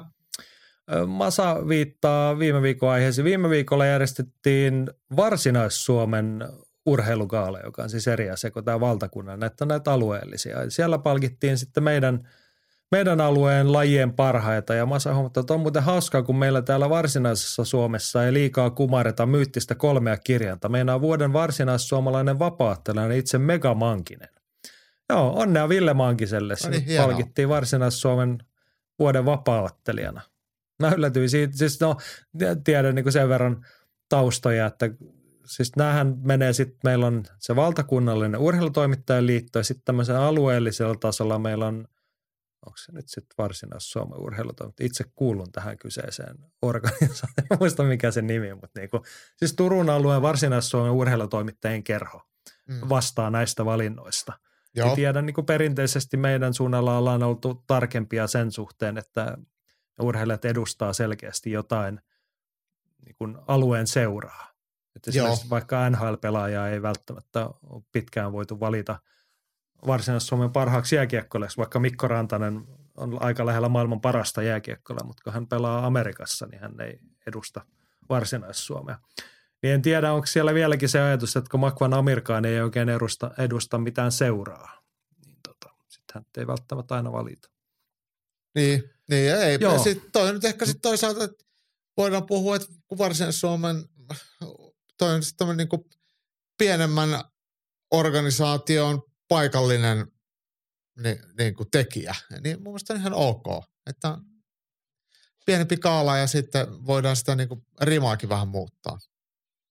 Kyllä, kyllä. Mutta on nyt siis ihan hyvään osoitteeseen meni Ville Mankiselta. Hieno vuosi, niin kuin vuosikatsauksessa puhuttiin, niin Mm. kolme voittoa kolmesta matsista Keitsissä. Hyvin lähtenyt siellä ammattilaisura nousuun ja toivottavasti ei isompaa loukkaantumista ollut tuossa loppuvuodesta, mikä yksi matsi peruuntui. Mutta mä ehkä vähän yllätän, että Kirill Andreevi ei tässä huomioita. Hän otti kuitenkin se viisi matsia. Jep. Sa- sama, niin hetkinen, neljä voittoa, eikö hänellä? Joo, joo, neljä voittoa, yksi tappia. joo. Näin se oli. Mutta ihan emme vastusta Megamankisen Ei. palkitsemista. Ei, ei. Megamankinen Joo. on vielä ihan hyvä nimi. Joo. Ja sitten kotimaista kamppailuista puheen ollen Sarjola Antti pohti tällaista, että miksi suomalaisessa vapauttelussa juuri kellään ei ole seura-asuja. Muissa kehälajeissa on tapana, että ottelijalla on seuran housut, joista heidät tunnistaa tiimin jäseniksi, mutta vapauttelussa tämä on lähes tuntematon ilmiö. Joo, Ja nämä on niinku tämmöisiä niinku seurasortseja tai sitten niinku potkunyrkkäys Niin. jotain pitkiä housuja. Tähän tuli pari, otetaan siis Mäkisen Tero kommentti, että eikö suuressa osassa seuroja ole vapaattelu jotain muuta lajia, joten luulisi, että samassa menee, jos halutaan. Ehkä ne kaikki ottelijat haikailee ammattilaisvapaatteluorganisaatioiden Venumit tai Reebokit. FFGllä on ainakin paitaa, takkia ja Makvan Amirkaanin MMA Training Centerillä seura-asuja. Kyllä mä siis sillä tavalla on Tero linjoilla, joo siis varmaan moni haluaa niin kuin mieluummin kiva vetää Venomin UFC-kamaa, niin puhuttiin siitä yhdestä, oliko se Latvian poika, kun kävi Keitsissä. Joo. Oli teettänyt itselleen, mutta et onhan meillä Suomessa korvattiin, mutta siis FFGllä on paitsi tyylikkäitä paitoja ja huppareita, kiitos olen korruptiivisesti saanut sellaisen lahjaksi, mutta kyllä heillä on ottelijoiden sortsit, jota käyttää, ja heillä on siis niitä lukkopainimallisia, niitä kalsarimallisia ja sitten heillä on niinku semmoisia perinteisempiä sortseja. Kyllä niitä näkee. Mm. Ja sitten ainakin Priimuksen väellä on, eikö se ole? Niin ainakin niillä on ollut jotain ottelukamoja, en mä ihan varma shortsista, onko se shortseja, mutta anyway. Niin, mutta siis on, on näitä ollut. Ei se niinku sillä tavalla ihan tuntematon. Mutta mä mietin, että onko tästä, että niinku vapaattelijoita sen verran vähän, sen verran harvakselta per sali, että siihen ehkä kiinnitä huomioon. Niin kuin mekin ollaan puhuttu, että niinku vaikka turkulaisen FFG-ottelijoita ei ole ammattilaiskehissä kauheasti näkynyt, että jos sä kerran vuodessa sieltä joku käy ottelemassa, niin sitä välttämättä sit muistaa, että siellä on samanlaiset sortsit kuin siellä edellisenä vuonna hotelleilla tai muuten. Niin, ja Ja kyllä sitten taas noin, että kun ammattilaiset, kun ne tulee vaikka kehiin, niin siinä ennen ottelua, niin kyllähän niillä sitten on niinku seurapaitoja. Tai vaikka ne on itse painatettua, niin aina niinku seuran nimi ja logot kyllä suht näkyvästi mm. monella siinä näkyvissä. Sit Mutta on, on toi siis mielenkiintoinen huomio Andiltä, että ei ole silleen ehkä niin selvästi kuin muissa lajeissa. on, onko sitten myös vähän sellaista äh, individualismia, että et, et halutaan käyttää erilaisia shortseja tai, tai trikoita tai mitä ikinä. Et, et, Niin, se ehkä niinku lajikulttuuri Niin. on erilainen. Niin, Tähän liittyen hei Samuli muuten kommentoi vielä, että varmaan koska ammattilaisvapaattila on freelancer, joka edustaa itseään ja sali, jossa Reena on valikoitunut jollain perusteella tai voi vaihtua kesken kauden. En osaa itse mieltä, että ammattilaisvapaattelija edustaa salia. Mä oon nyt kyllä eri mieltä Sam- Samulin kanssa, että kyllähän nimenomaan edustaa suomalaisessa mittakaavassa ja sitten ennen kaikkea, joo siis tavallaan freelancereet, mutta kyllähän suomalaiset kamppailijat ja vapaattelijat, niin enemmän ne on niin kuin nurkkakuntasta väkeä. Että pysytään siinä omassa jengissä. Että harva meillä oikeasti vaihtaa seuraa, paikkakuntaa, salia.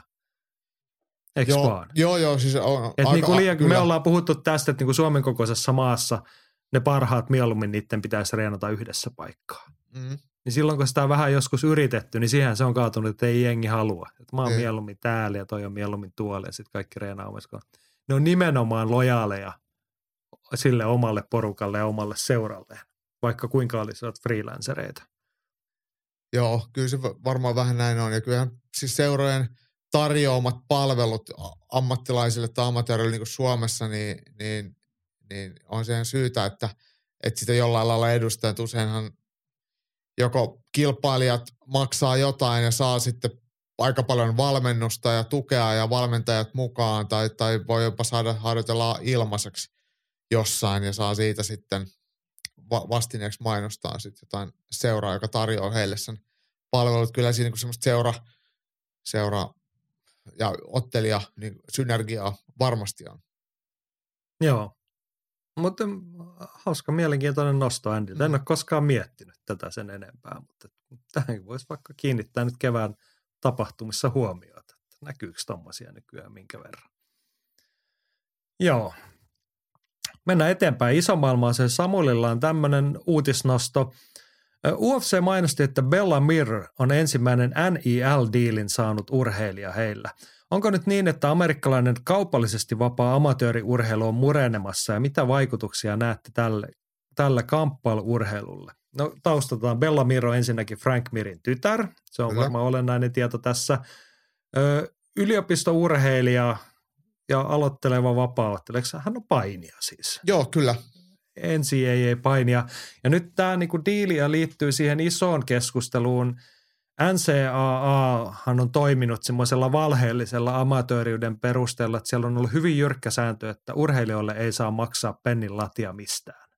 Ja sitten kun me otetaan siihen kuvia, että NCAAn ydintoimintaa ovat vaikka yliopistojalkapallo, yliopistokoripallo, jotka tuottaa niin kuin miljarditason rahoja per vuosi Mm. niin niistä ei mene pennin latia urheilijoille, vaan ne menee sitten valmentajalle voidaan maksaa kolme miljoonaa vuodessa, mutta urheilijalle ei penniikään. Tai siis ne, ne tuot, niillä on niinku isompi rahoitus, saattaa olla jonkun ison jalkapalloyliopiston urheiluosastolla kuin niiden humanistisella tiedekunnalla, koska se tuottaa niin paljon rahaa. Mutta se on hyvin tiukasti pidetty siitä amatööriyden vaatimuksesta kiinni, että meidän urheilijoille ei mitään makseta. Mutta se on tämmöinen niin jännä kapitalistisen riiston ilmentymä. Että niin kuin jotkut, ne rahat siitä on vetänyt välistä. Mutta tuosta tota, on käyty ihan oikeutta kaikenlaista nyt ja nyt se niin kuin systeemi on höllätty ja toi NIL viittaa englanninkielisen termiin name, image and likeness. Eli urheilijat saavat myydä oman nimensä ja ulkoasunsa kuvaoikeuksinsa liittyviä oikeuksia nyt itsellä. Käytännössä siis tehdään vaikka sponssidiilejä, someyhteistyötä, muita tällaisia. Tämä on nyt muuttunut. Ja tota Bella Mir on sitten ensimmäinen, jolle UFC maksaa tästä. Mielestäni toi on niin tuommoinen nykyaikaista versio tämmöistä UFC on joskus tehnyt näitä kehity, kehitysdiilejä jonkun kokemattoman, mutta lupaavan urheilijan kanssa, että tehdään sun kanssa diiliä hetken päästä saatu UFC-ottelija. Niin varmaan tässä on niin kuin nyt se periaate ja tuetaan nyt vähän Bellamirin painiuraa sitten sen aikaa, kun hän siellä on. Niin, että tässä rakennetaan siis itselleen tuotetta. Joo, joo. Et, et, et, et, et tällähän tämä menee. Et, ja Frank Mir on kuitenkin entinen UFC-tähti, raskaan sarjan mestari, niin kyllähän tämä on niin kuin helppo ja fiksu tapa työstää itselleen myyvää ja, ja, ja toimivaa kansallissankaria. Niin, niin mm. Miksi ei? Joo, mutta toi on mielenkiintoinen toi Samulin isompi kysymys, että mitä tämä niinku, mureneeko toi NCAA-järjestelmä niinku sen valheellisen amatööriyden tai sen ta, niinku, kaupallisesti vapaan sektorin osalta, niin joo, tietyllä tapaa siis tuolla on todella isot vaikutukset. Ja mä, mä veikkaan kyynisesti taas, että jotain tosi rumaa tulee tapahtumaan jossain, koska tämähän on siis kielletty nyt silleen, että nämä yliopistot ei edelleenkään, ne ei voi tehdä, että, että me annetaan sulle, hei tuu koripallolija tänne, me annetaan sulle sponssidiili. Ne ei saa antaa pennin latiin. Mutta niin, joku varmasti... pystytään sen uh, opiskelijastipendin. Siis, juu, juu, mikä on toki, niin kuin se saattaa olla sadan tuhannen dollarin arvon, että jos sä neljä vuotta siellä, että sä saat sen alemman yliopistotutkinnon pelaamalla koripalloa. Niin. Niin se on niin raha-arvostatavaa, mutta rahaa ei saa antaa. Mutta jotain mä veikkaan, että jossain kohtaa tapahtuu jotain rumaa, kun joku, joku keksii vähän kiertää tota systeemiä. Mm. Että johonkin yliopistoon sattuu päätymään joku, kun joku paikallinen pohattaa antaa sille – diilin, että kun silleen vähän epävirallisesti sovittuna tuut tuonne meidän yliopistoon pelaamaan, mm. niin sitten sulla on täältä toista kautta tämmöinen. Sen sijaan, että se pohattaa antaisi, se rahoittaisi vaikka uuden jumppasali ja saisi nimensä seinään sinne. Niin se voi ostaa sinne urheilijoita. Jep. Ja siis tämähän Mutta, varmaan semmoista tietynlaista mm. niin kuin eriarvoista tai niin kuin mun mielestä niin kuin... No ei, siis sillä tavalla tasa-arvoisempaa, että nyt ne jotain kautta ne urheilijat voi, rupeaa nyt saamaan rahaa ja he, he pystyy hyödyntämään sitä omaa statustaan. Siis nehän on isoja tähtiä. Totta kai, totta kai. Joo. Niin koripalloilijat, jenkkifutistähdet, jotkut harvat, ehkä painijatkin saattaa mm. olla alueellisesti. Ja onhan se kiva, että he saa, että niin kuin, Siis toki, siis että, tämä ei ollut mulle, en tarvitse siis mitään niinku että, tämä väärää, niinku kummal... mutta se tarkoittaa se, että toiset saa ja toiset ei saa, kun aikaisemmin kukaan ei ole no saanut. joo, mutta se on sitten niinku markkinatalous on toiminut. Mm. Tämä on jännä tämä systeemi, kun se on ollut noin jyrkkä, että kun Amerikka on kuitenkin se land of the free, mm. ja missä suhtaudutaan niinku hyvin, siellä leimataan kaikki sosialismiksi, kun heti kun on joku, että niinku valtio haluaisi vaikka verottaa sua, niin ei me tämmöistä sosialismia haluta joo, tai ei. muuta. Niin kuin mitään yhteistä, niin toihan kuitenkin tuommoinen niinku hyvin paljon vapaata taloutta vastaan oleva systeemi, että on niin kuin ihan suoraan riistetty näitä nuoria urheilijoita. Mm. Että homma tuottaa miljoonia ja miljardeja, mutta ei me teillä anneta mitään, mm. koska säännöt sanoo niin. Niin. niin tota, Tuossa to, tulee iso mullistus, tai on alkanut jo ja tulee pikkuhiljaa. Mutta sitten oli vielä Samulin kysymys, että minkälaisia vaikutuksia näette tällä kamppailuurheilulla, niin voisin kuvitella, että aika maltillista. Että Bella Mir, okei, okay, hänellä on tämä niin kuin nimen ja sukulinjan tuoma etu tässä, mutta mä veikkaan, että aika harvalle painijalle rupeaa mitään kauhean isoa tilipäivää tulemaan tästä. Et Et ehkä, te... ehkä niin kuin tällaisessa tapauksessa, kun on joku, hän on varmaan sen tapa, tasoinen nimi, että hänestä kannattaa kilpailla, tai sitten tulee joku sen tason college-paini, että siitä voidaan puhua, että se on vaikka niin kuin, tämmöinen Henry Sehuda-tason mm. niin kuin lahjakkuus, mm. huippupainija. Niin sitten voi olla, että tulee sellainen tilanne, että UFC ja Bellator kilpailevat, kumpi antaa sille sponssidiilin painiuran aikana. Niin. Sitten ruvetaan niinku rahoittamaan, että sit siihen varmaan sisältyy joku vaivihkainen pykälä, että olet Bel- teidän leivissä sitten niin. tämän jälkeen. Etuosto-oikeus. Niin. Hmm. mutta en, mä, en ehkä osaa nyt nähdä niin iso kuin painisysteemi siellä yliopistopainissa onkin, niin ei, se ei sitten ole niin kuin, se on niin kuin yksittäisillä alueilla, se on jollain tapaa taloudellisesti merkittävää ja painoarvoa, mutta et, eihän nekään urheilijat niin kuin, niin kuin paini nyt yleensäkään elätä edes siinä maassa kovin montaa ihmistä. Jos ajatellaan, että kuinka paljon on yliopistoja ja high school painijoita, niitä tosi paljon ja ympäri maata, että kuinka moni olisi halukas maksamaan niille, niin niitä taas ei ole hirveän paljon. Että UFC ja niin, Bellatorit, niin. niitä on ihan muutama ja sitten joku kenkä, kenkäfirma tai joku, niin sitten voi, voi, tai joku proteiinipulveri, niin, sitten se about sit, kun sit se systeemi, se niinku ekosysteemi on sen tyyppinen, että kun se on siinä samassa kilpailussa mukana, voi olla samassa yliopistossa tai naapuriyliopistossa ne koripalloilijat ja jenkkifutarit. Mm. Meneekö niin Nike ja Addu sinne? Ei varmaan. Niin kun ne on kuitenkin, niistä puhutaan niin kuin vähintään osavaltiotason tähtinä. Ne on, niiden, ne on ihan niin kuin valehtelematta siis yliopiston jenkkifutis, niin niillä alueilla, missä sitä pelataan, jos siellä ei ole NFL-joukkuetta, niin se on suurempi juttu kuin NFL siellä. Mm. Että ei se ole mikään vitsi, että niillä on sadan tuhannen ihmisen stadioneet, kun siellä käy sen verran saattaa peliä käydä katsoa ihmisiä. Niin, niin. Niin, niin siitä on vähän matkaa sit siihen vielä, että joskus NCAA-finaaleissa painissa on niinku joku jäähalli. Madison Square Garden. niin. Mm. niin. Se on vähän niin kuin, siinä on tasoja. Niinpä. Joo. Mutta hei, talousasioista päästiin puhumaan, niin mennään eteenpäin. Andy heittää tämmöisen otsikolla hieman pohdintaa UFCn bisnesmallin mahdollista kehityksestä. Pidempi alustus, joten kuuntele Jaakko tarkasti ja kuuntele sinä siellä tarkasti. UFC on aikojen saatossa kopioinut paljon asioita VVEstä. VVEn tuotehan on hyvin samantyyppinen kuin UFC, mutta sen jakelulogistiikka toimii nykyään aivan eri tavoin. VVL on kaksi viikoittaista peruslähetystä, jotka näkyvät Amerikassa isoilla kilpailevilla TV-kanavilla. Toinen USA Networkilla ja toinen Foxilla. Lisäksi kuukausittain on isompi tapahtuma aiemmin nimeltäänkin PPV, nykyisin Premium Live Event. Näitä ei enää osteta yksi kerrallaan, vaan ne ovat pari vuotta kuuluneet Netflixin tapaisen striimauspalvelu Piikokin valikoimaan. Sen taas omistaa sama NBC Universal kuin USA Networkinkin. Yhdysvaltain ulkopuolella viikoittaiset lähetykset voi katsoa ilmaiseksi YouTubesta ja Premium Live-eventit näkee VVEn omasta nettipalvelusta noin 12 dollarin kuukausihintaan. VVE Networkin voi ostaa myös USA ja siellä on heille muuta VVA-aiheista sisältöä, kuten Farmiliika Nextin viikoittaisia lähetyksiä, dokumentteja, keskusteluohjelma JNE. Muistuttaa hieman Fight Passia, mutta siellä on siis vain VVn omaa sisältöä. Tämä systeemi on tuottanut rahallisesti selvästi paremmin kuin aiempi PPV-malli ja VVllä menee taloudellisesti kovempaa kuin ikinä.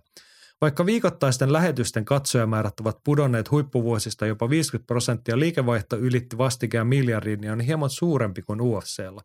Mahtaisiko tämän tyyppinen järjestely olla myös UFCn tulevaisuutta? No, saitko ajatuksesta kiinni Sain. ja onko, onko tässä tulevaisuus käsillä? Ja ainakin sellainen mahdollisuus siinä on, että eikö UFC, esimerkiksi UFC Arabikaos siis heidän niin Fight Pass noissa Persialahden maissa, mikä toimii siellä jakelukumppanina. Ja mun mielestä tästä on ollut jotain puhetta joissain muissakin alueissa. Eikö että, Brasiliassa tehty tämmöinen niin, kanssa? Niin, että et, et, ei ole TV-kumppania erikseen, vaan he toimii itse jakelijana. Eli, eli jos ei ole vahvaa uh, jakelijaa, niin, niin he voisivat tehdä sen itse. Ja jos ajatellaan vaikka jotain Kiinan markkinaa, niin, niin tämähän voi olla yksi semmoinen tuolla asian seudulla, mikä, mikä voi olla puntarissa. Mutta mut, mä en usko, että UFC tosiaan niin täysin tulee siirtymään itse omaksi jakelijakseen ainakaan ihan hirveäs, hirveän nopeasti, kun ESPN ainakin aika paljon työntää siihen rahaa ja he varmasti haluaa sisältöä ja UFC on semmoinen sisältö, mitä halutaan, niin, niin ei, ei niistä miljoonista kannata, kannata ainakaan vielä kieltäytyä. Ja se tuo kuitenkin sitten jotain äh, niin, synergiaetuja, että et kyllähän UFCssä näitä varmasti lasketaan, mutta kyllä mä ymmärrän tämän, tämän että et, et niin kuin VVllä, jos katsojamäärä puolittuu, mutta sitten sitä katetta ei tarvii jakaa kenenkään kolmannen osapuolen kanssa, niin, niin sitten jää itselleen vähän enemmän. Et siinä on, on niin kuin oma, oma ymmärryksensä siinäkin, että et, et Ei niin tää toki niinku ole kaukaa haettu. on silloin myös itse. Mä oon Andin kanssa niin kuin lievästi eri mieltä siitä, että poikkeaako toi nyt kovin merkittävästi UFC-mallista. En- En nyt ehkä haluaisi niin rinnastaa VVtä urheiluun, mutta jos me otetaan urheilumaailman TV-tuotanto laimillaan, niin ei toi nyt ihan poikkeuksellista ajatusta edusta ja tai UFC-mallikaan edusta kauhean poikkeuksellista. Näitä on kaiken näköistä myydään ja- niin, niin kuin omanlaisia tuotantomalleja. Ja sitten taas niin kuin UFCllakin heillä on viikoittaiset sisällöt käytännössä. On, melkein viikoittaiset, niin kuin melkein 50 viikkoa vuodessa. Heillä on kuukausittainen iso tapahtuma. Se jakelu on pikkasen erilainen, mutta erona VV se, että UFCllä on löytynyt sellainen kumppani kuin ESPN, joka nyt sattumalta maksaa viiden vuoden diilistä puolitoista miljardia dollaria. Se on mun matikalla 300 miljoonaa vuosi. On. Mm. Okei, se on ehkä pikkusen pienempi siivu kuin se, mitä VVE vetää, niin kuin tekee tiliä omasta, mutta siinä on ne niin kuin muunlaiset kasvuhyödyt ja muut on kyllä. Sitten taas se, että ollaan niin kuin ihan mainstreamin ytimessä, kun puhutaan Niinpä. urheiluyleisöstä ja sen saavuttamisesta. Plus se, että se jakelu toimii niin kuin osana isompaa, että se ei ole pelkkä se oma, joka vetää sen niin kuin oman ydinyleisön, niin kuin VVE Network. Sinne ei varmaan niin kuin eksy hirveästi Tenniksen seuraajia tai niin kuin, tiedätkö, sinne menee ne, ketkä on kiinnostunut tarkalle ottaa siitä. Jep. Ja varmaan aika iso osa heistä. Mutta UFCn niin kuin mallistrategia, mun, tai mä ajattelen sen näin sivusta katsottuna tähtää vähän eri tavalla niin kuin siihen kasvuun. Ja he on niin kuin tunnistanut sen kasvupotentiaalin. Ja urheilumaailmassahan se kasvu toimii niin, että kun UFCllä on se hyvin vankka HC-yleisö niin kuin satujumppapainillakin, mutta niiltä ihmisiltä saadaan ne rahat, mitä saadaan. Ne maksaa uskollisesti, kunnes tulee se kipuraja vastaan, että se pay-per-view maksaa. En tiedä, onko se nyt, mutta niin kuin toistaiseksi. Heavy userit maksaa, mitä pyydetään, eikö vaan? Kyllä. Ne on uskollista yleisöä.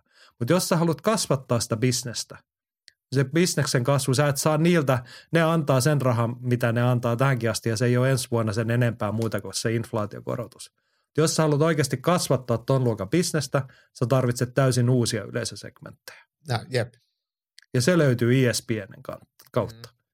No okei, okay, siis onhan ne oli viikoittain, että mikä se oli USA Television ja sitten oli Fox. Niin sieltä varmaan löytyy, joo. Mm. Mm. Mutta tota, mut en, en mä näe siinä niinku niin, niin, niin merkittävää eroa, että tässä nyt tehtäisiin aivan eri logiikalla tai jotain, mitä niin kuin UFC, tai en näe ainakaan sitä, että UFCn kannattaisi nyt lähitulevaisuudessa niin kuin vaihtaa tai lähteä muuttamaan systeemiä, kun heillä on noin hyvä diili, mistä siis oikeasti puolitoista miljardia dollaria. Ja sitten hei, yksi asia, mikä, mikä tässä Andin, me puhutaan kuitenkin UFCstä ja VVstä ja niiden isoin markkina-alue on Pohjois-Amerikka, mutta mut kasvumahdollisuudet on, on ihan muualla. Et, et, et VVllä ei kyllä oikeasti ole kasvumahdollisuuksia missään, koska VV ei, tätä pellepainia ei harrasteta missään, eikä se ole urheilua. Se on vaan pohjoisamerikkalainen ää, ilmiö. Tai aasialaiset sitäkin ostaa. No joo, mutta mut, mut sanotaan näin, että et, et UFC laajenee paljon en- isommalla vauhdilla uusilla markkina-alueilla. Niillä on afrikkalaisia tähtiä, niillä on kiinalaisia tähtiä. Ja jotta niillä uusilla isoilla markkina-alueilla pystyy kasvamaan, niin ei ole hirveän helppoa kasvaa laittamalla Fight Passia Kiinaa, vaan värväämällä siihen joku paikallinen TV-yhtiö jakelemaan, jolloin heillä on intoa ja tehdä sitä, koska he hyötyy siitä. Et, et, et kyllä ne tarvii näitä, näitä niin paikallisosaajia, paikallisjakelijoita kasvattaakseen sitä omaa tuotetta. Et ei, ei noin tuolta jostain Beverly Hillsistä käsin niin pysty Kiinan sisämarkkinoilla kasvamaan millään lailla. Mm. Joo. Siinä mielessä oli sama, että niinku, samaa mieltä Andy kanssa, että paljon yhteistä UFCssä, VVssä on ja niiden bisneksessä on, mutta sen myötä en myöskään näe ihan niinku dramaattisia eroja tuossa mallissa. Voi olla, että mä en nyt humanistina osaa sit vaan hahmottaa, mutta et en usko siis, että UFC on lähitulevaisuudessa. Lähtenyt kauhean dramaattisesti muuttamaan, ellei heidän sitten tuohon PPV-malliin jotain isompaa muutosta tuu niin kuin niiden laskevien myyntien takia, mutta en tiedä, jos siinäkin sitten tuotto pysyy samana, kun hinta on noussut sitten useita kymmeniä prosentteja, niin sittenhän sekin toimii. Ja kyllä mä tykkään, siis onhan se niin kuin UFCn kannalta se yhden pysäkin taktiikka jenkkimarkkinoille on aika hyvä, että he, saa rahaa siitä ESPN-diilistä ja sitten heidän PPV on siellä saman kautta, että se niin kuin palvelee molempia. Voisin kuvitella, että se on ESPNllekin ihan kelvollinen diili. Ne myy sitä omaa ESPN Plus-palveluaan siinä samalla. Se on pakko olla. Eli kyllä se on niin kuin win-win kaikille osapuolille, paitsi maksajille, mutta näin niin kuin periaatteessa. niin, no mutta he saa rahoille vastinetta Niin. sen tuotteen suhteen. Sitten jos se ei saa, niin sitten heidän win-win on pistää rahansa allokoida sitten vaikka VVE-networkkiin, jos se on Niin. parempaa. Joo, äärimmäisen mielenkiintoista pohdittavaa, mutta tota, Mä muuten tekisin niinku varmaan silleen, syvälle- mä, mä allakoisin mun rahat mieluummin vaikka limuautomaattiin ja katsoisin, kun kokispullot tippuu sieltä ylhäältä sinne noutojuttuun, kun katsoisin VVE-networkkiin. Mutta olisiko muuten oikeasti siisti, jos olisi oma limuautomaatti kotona? Ja sitten se niin mieti se pieni tyydytyksen tunne, kun sen voi säätää niin, että se ei maksa mitään. Että sä vaan painat kokispullon kuvaa ja se tulee sieltä. Vaikka sä toki joudut ostamaan se kokispullon sinne koneen sisälle aikaisemmin, mutta et se niin kuin pieni onnehetki. Jes, Niin. niin. tekee mieli kokista nyt mä otan, tai mitä ikinä sä sieltä otatkaan. Sitten liikkuu Jos ja sä näet, kun se tipahtaa ja sitten voit ottaa kylmän tölkin sieltä. Mm. Joo. Jos mun kartanossa olisi tilaa, niin kyllä mulla olisi oma limuautomaatti ja sitten mulla olisi varmaan tota pingispöytä jossain. Mutta Ai, ei flipperi. hetkellä No flipperi myös, mutta tota, sekin vaatii aika paljon tilaa. Mikään näistä kolmesta asiasta ei tällä hetkellä nyt mahdu. Enkä ajatellut vaihtaa levyhyllyjä limuautomaattiin, mutta tota. jos jollain jo tarjota semmoista vapaata kartanosiipeä jossain täällä Suurturun seudulla, niin olen kiinnostunut yhteistyömahdollisuuksista. Mutta eikö se ole se Nalle Valrussilla, jos joku perunatila siellä jossain teidän suunnalla? En mä tiedä, en mä ole välittänyt Jossain Forssassa tai se jossain. niin, jossain meidän suunnan Forssassa. No eikö se ole Ei, ihan ei. lähellä? Forssa. Niin. No se riippuu mitä, jos se lasketaan Suurturkuun, että se 90 kilometrin säteelle, niin sitten se on lähellä. Niin. Ja mä, mä en oikeasti tiedä, missä Nalle Valruusin maatila on. Mun mielestä silloin jossain siellä suunnalla. Eikö se ole isommat EU-tukiaisetkin Totta kai re- revi? Iso äijä, isot tuet. Niin, niin, Reilu peli. kyllä. No niin, mutta tota, mennään bisneksestä kulttuuriin, koska meillähän on leffakorneri vielä käsittelemättä. Vihdoinkin. Ja, joo, mä tiedän, että sä oot taas odottanut ja kyllähän sitä kelpaa odottaa, koska meidän vuodenvaihteessa alkanut Apassi haastaa sarja jatkuu ja Andresin haastekierros etenee hienosti viikosta toiseen. Viime viikolla kuultiin Andin leffaesittely, jossa oli siis Mac Fletcher, joka on Antti Sarjolan tähdittämä kamppailuelokuva menneisyyden hämäristä, mutta se oli hieno. Siis se oli oikeasti upeimpia hetkiä pitkän aikaa, kun tämmöinen saatiin. Ja tämäkin on hieno hetki, koska Antti haastoi vanhan ystävämme ylilentiperheen jäsenen ajatusten Laanaojan, joka ei niin kauheasti ole ollut esillä, mutta et sieltähän löytyi heti vastine. No niin. Antti tiesi, mistä narusta vedetään ja antaa ajatusten Laanaojan kertoa. Ei taida kyllä löytää yhtä kovaa leffaa kuin minkä Andy heitti pöytään. Ysäri kasari aikakaudelta löytyisi loistavaa settiä, mutta lähdetään nyt hieman uudemmalla leffalla liikkeelle. Oma valintani osuu vuoden 2005 Howardin Cinderella Man elokuvaan. Tässä jo uran ehtoopuolella oleva nyrkkeilijä suuren laman Yhdysvalloissa saa vielä yhden mahdollisuuden nousta kehään tavoittelemaan maailmanmestaruutta. Elokuvassa onnistuu jotenkin kuvaus synkkyydestä ja epätoivosta, kun jatkuvasti vedetään matto alta, ja miten pienellä onnella ja kovalla työllä on mahdollisuus kääntää kelkka kohti aurinkoisempaa tulevaisuutta. Jotenkin tässä leffassa yhdistyy hyvin sekä kehässä että elämässä kamppailu ja minkälaista tasapainottelua se on monella urheilijalla. Ehkä olen tunteellinen mörökölli, mutta kyllä itselleni useamman kerran nousi tippa linssiin ja nousee edelleen, kun katson leffaa uudestaan. Russell Crowe ja René Zellweger tekevät loistavat suoritukset roolissaan, eikä Paul Giamattikaan ole ollenkaan huono. Tämä on varmasti sellainen leffa, että ei uppa kaikille, mutta omiin suosikkeihin tämä kuuluu. Ugh, olen puhunut. Joo, mä tykkään, vaikka nyt niin kuin mentiin siis viime viikkoina on menty semmoisessa äärisfäärissä niin kuin ihan spessukamaa. Mutta tämä on niin kuin leffakornin ydintä, kamppailuleffa ja en sano kliseinen, mutta hyvin perinteinen tarina rakenteeltaan, siis mm. nyrkkeilyelokuva.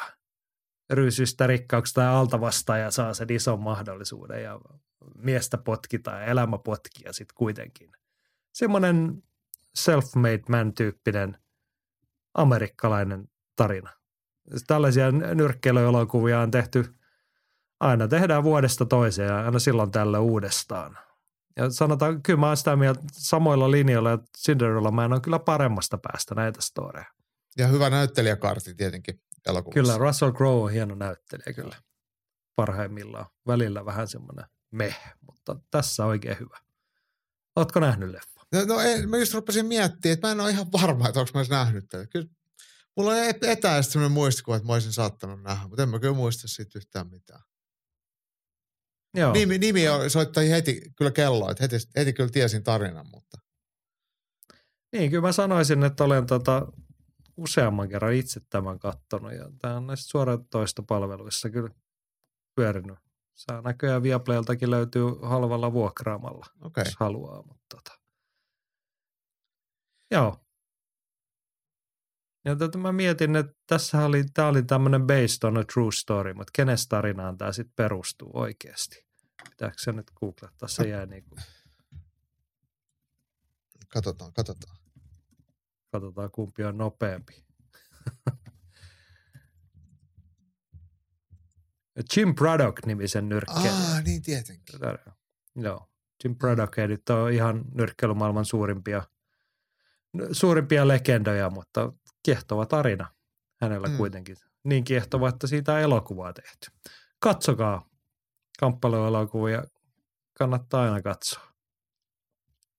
Joo, ja sitten viimeisenä asiana tässä ja tietenkin jäljellä se, että kun ajatusten Laanaoja hoiti oman ruutunsa, niin hän lunastaa oikeuden pistää haasteen eteenpäin. Ja sieltä hän kajahtaa, että haastan Oulun kovimman hikinarkin Paavo Niskalan. Mä ilahduin tästä suuresti, koska jos ei kaikilla tuttu nimi, niin Paavo on viettänyt vähän sille hiljaiseloa ylilöintiperheessä, mutta hän on varmaan meidän pitkäaikaisimpia kuulijoita. Et siitä Joo. lähtien, kun ollaan kommentteja ja kysymyksiä alettu pyytämään, niin Paavo on ollut keimeissä mukana ja varmaan vielä pidemmältä ajalta ollaan, voisiko sanoa, Twitter-tuttuja. Siellä Eli lämpimiä paikka. ystäviä. Kyllä, kyllä. Niin täytyy varmaan huudella, jos se Paavo itse huomaa, niin mielenkiinnolla odotamme, mitä sieltä kahtaispa saadaan haastekierros etenemään. Tämä on hienoa, että näitä, nämä haasteet menee niin kuin maaliin ja tulee hyviä, hyviä valintoja. Kyllä, kyllä.